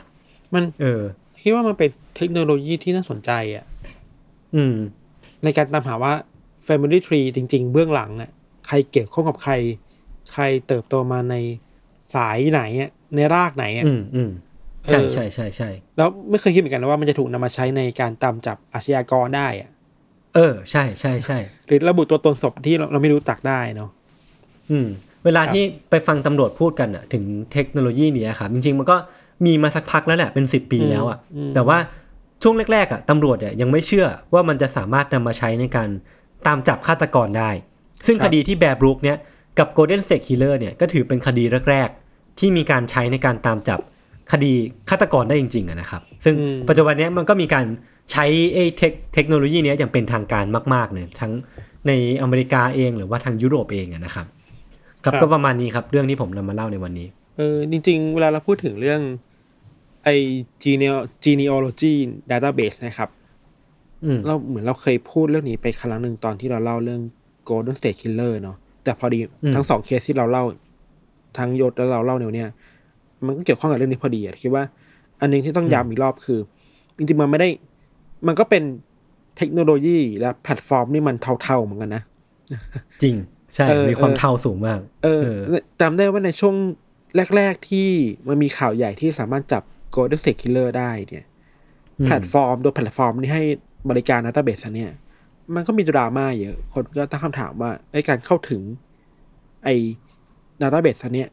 ที่เอาไว้จับ Golden State Killer เนี่ย มันเข้าถึงง่ายเกินไปไหมอืมหรือบางข้อมูลที่มันควรจะเป็นข้อมูลส่วนตัวจริง ๆ เนี่ย แต่อืมเราสามารถไปรู้เรื่องคนอื่นได้ยังไงนะ อืม คือไม่รู้สิ DNA มันควรจะเป็นข้อมูลส่วนตัวปะสำหรับเรานะ ใช่ใช่เพราะฉะนั้นใช่น่ะอะถ้าเราตั้งฐานว่า DNA มันคือข้อมูลส่วนตัว เพราะฉะนั้นการเอา DNA ผู้คนไปใช้ไปเซิร์ชอะไรเงี้ยมันควรถูกกำกับควบคุมยังไงได้บ้าง อืมอืมเออ มันดีเบตมันเยอะ อันนี้คือเรื่องหนึ่งในการกำกับควบคุมการตรวจสอบ DNA หรือว่า Database DNA อีกอันหนึ่งคือ โอเคแหละ ในกรณีของการตามจับคนร้ายฆาตกร หรือการใช้ประโยชน์ต่อรูปคดีอะมันก็อาจจะจำเป็นอยู่บ้าง ซึ่งมันก็เห็นผลจริงๆนะคือมันสามารถตามจับฆาตกรต่อเนื่องที่แบบน่ากลัวมากๆในอเมริกาได้อะแต่อีอีด้านหนึ่งอะนึกออกปะคือใช้ประโยชน์ได้แหละ แต่อีด้านหนึ่งอะเราไม่รู้ว่าคนที่คนที่เข้าถึงประโยชน์อันนั้นอะ เขาจะเอาประโยชน์เนี่ยไปทำในสิ่งไม่ดีในวันไหนอะใช่ มันถึงเป็นเรื่องเทาๆอย่างที่พี่ทันว่านะเออ มัน มัน มันเราก็เองก็ไม่ไม่สามารถตัดสินได้ว่าคืออะไร แต่มันพูดได้แค่ว่ามันมีเรื่องถกเถียงในเรื่องนี้เยอะมากในการเข้าถึง Database DNA หรือ Database ของไอ genealogy เนี่ยครับอืมทุกนี้ยังเถียงกันอยู่นะ แต่แบบดูบ้านเราดิไม่รู้มันเถียงกันถึงเรื่องนี้หรือเปล่ายังไม่รู้เลย ไม่รู้มีคนรู้หรือเปล่าบ้านเรายังจับแพ้อยู่เลยอย่างเงี้ยเออเออครับคืออย่างที่พี่ทันพูดเลยผมว่าดีดีแล้วที่พี่ทันเรสประเด็นนี้มา คือเหมือนในคดีนี้เองอะตำ เว็บไซต์ที่ตำรวจเนี่ยใช้ในการ track ไปจนถึงเจอฆาตกรได้อะอืมตัวเว็บไซต์เองอะก็ไม่รู้ด้วยซ้ำนะว่ามีเจ้าหน้าที่ FBI อะหรือว่ามีเจ้าหน้าที่ตำรวจเนี่ยเข้ามาใช้ข้อมูลของพวกเขาในการตามจับอะคือเหมือนมันจะมีความแบบ เป็นพื้นที่เทาๆอะที่ประโยชน์มันก็มีแหละ แต่ว่าคนที่ไม่ได้ยินยอมอะก็ก็ก็มีสิทธิ์ที่เขาจะไม่โอเคด้วยเหมือนกัน เพราะว่าแม้ว่าเขาจะไม่ได้มี DNA ที่อยู่ในเว็บไซต์เหล่าเนี้ยแต่ตราบใดที่มีญาติญาติๆของพวกเขาเนี่ย ซับมิด DNA ของพวกพวกเขาเข้าไปอะมันก็เป็นไปได้ที่จะ track มาถึงตัวเขาตัวเขาในอนาคตอะอืมเออคืออต่อให้เขาไม่ยินยอม แต่ญาติยินยอม มันก็มีสิทธิ์ที่จะลามมาสู่ตัวเขาได้ได้ในในวันหนึ่งเหมือนกันอะเออมันก็เลยเป็นแพลตฟอร์มที่ดาบสังคมอย่างพิธันว่า แล้วก็อาจจะต้องเป็นเรื่องของอนาคตอะที่เราต้องต้องต้องถกเถียงกันว่า เราจะมีขอบเขตในการใช้งานมันยังไงบ้างอะนะครับอืมอืมอืมนอกจากขอบเขตแล้วอะอยู่ที่ว่าเราใช้งานมันได้ในกรณีไหนบ้าง กรณีเออทำได้เออเออกรณีทำไม่ได้ ถ้าทำได้แล้วต้องกำกับควบคุมจำกัดขอบเขตมันยังไง ไม่ให้มันส่งผลต่อคนอื่นที่ไม่รู้เรื่องราวหรือส่งผลต่อความเป็นส่วนตัวของผู้คนอื่นๆด้วยอะอืมอืมอือืมมจริงๆบทความมันเยอะมากเลยนะในฝรั่งอะใช่ถ้าพูดถึงเนี่ยครับ ไอ genealogy เนี่ย ถ้าลองเซิร์ชดูอ่านส่วนมากจะเป็นภาษาอังกฤษเนาะมันเป็นบทความแบบพวกสำนักข่าวต่างประเทศอะ พวก The Atlantic Washington Post New York Times อะไรเงี้ย ก็คุยเรื่องนี้เยอะ เราจำชื่อได้แล้วแพลตฟอร์มมันชื่อว่า JetMatch G E D อ่าใช่ M A T มัน C คืออันนี้แหละ JetMatch อันที่นี้แหใช้ละเนอะที่ใช้ในคดีเนี้ย ใช่ เออ JetMatch เนี่ยโหคนเถียงกันเรื่อง JetMatch เยอะมากเลย ทั้งการอืมที่ตำรวจใช้วิธีการในงานในการเข้าถึง JetMatch หรือว่าตำรวจใช้ประโยชน์จาก JetMatch มากเกินไปหรือเปล่า แล้วมันไปส่งผลต่อความเป็นส่วนตัวของคนอื่นๆด้วยหรือเปล่าอะไรเงี้ยอืมอืม เรื่องนี้ซับซ้อนครับคิดว่ามันต้องแบบ grey area เออใช่ คือเหมือน GED GEDmatch อะพี่ทันแม่งเท่าที่ผมฟังมานะ คือเขาบอกว่ามันสามารถดึงข้อมูลจากทั้ง 23 and me หรือว่าทั้งแพลตฟอร์มต่างๆ เข้ามาที่ตัวมันได้ แล้วก็อืมสามารถนำไปใช้ประโยชน์ในทางทางการตำรวจก็ได้ หรือว่าใช่ใครจะใช่เข้ามาใช้ก็ได้อะไรเงี้ยใช่เออเนี่ยเออมันก็มันยังถูกมันยังเถียงกันอยู่แหละ ใช่ใช่ใช่ครับ โอเคครับ ก็ประมาณนี้ครับวันนี้ ติดตามรายการของพวกเราทั้งสองคนได้ทุกช่องทางของ s ซ m m o n Podcast นะครับ วันนี้พวกผมสองคนลาไปก่อน สวัสดีครับ สวัสดีครับ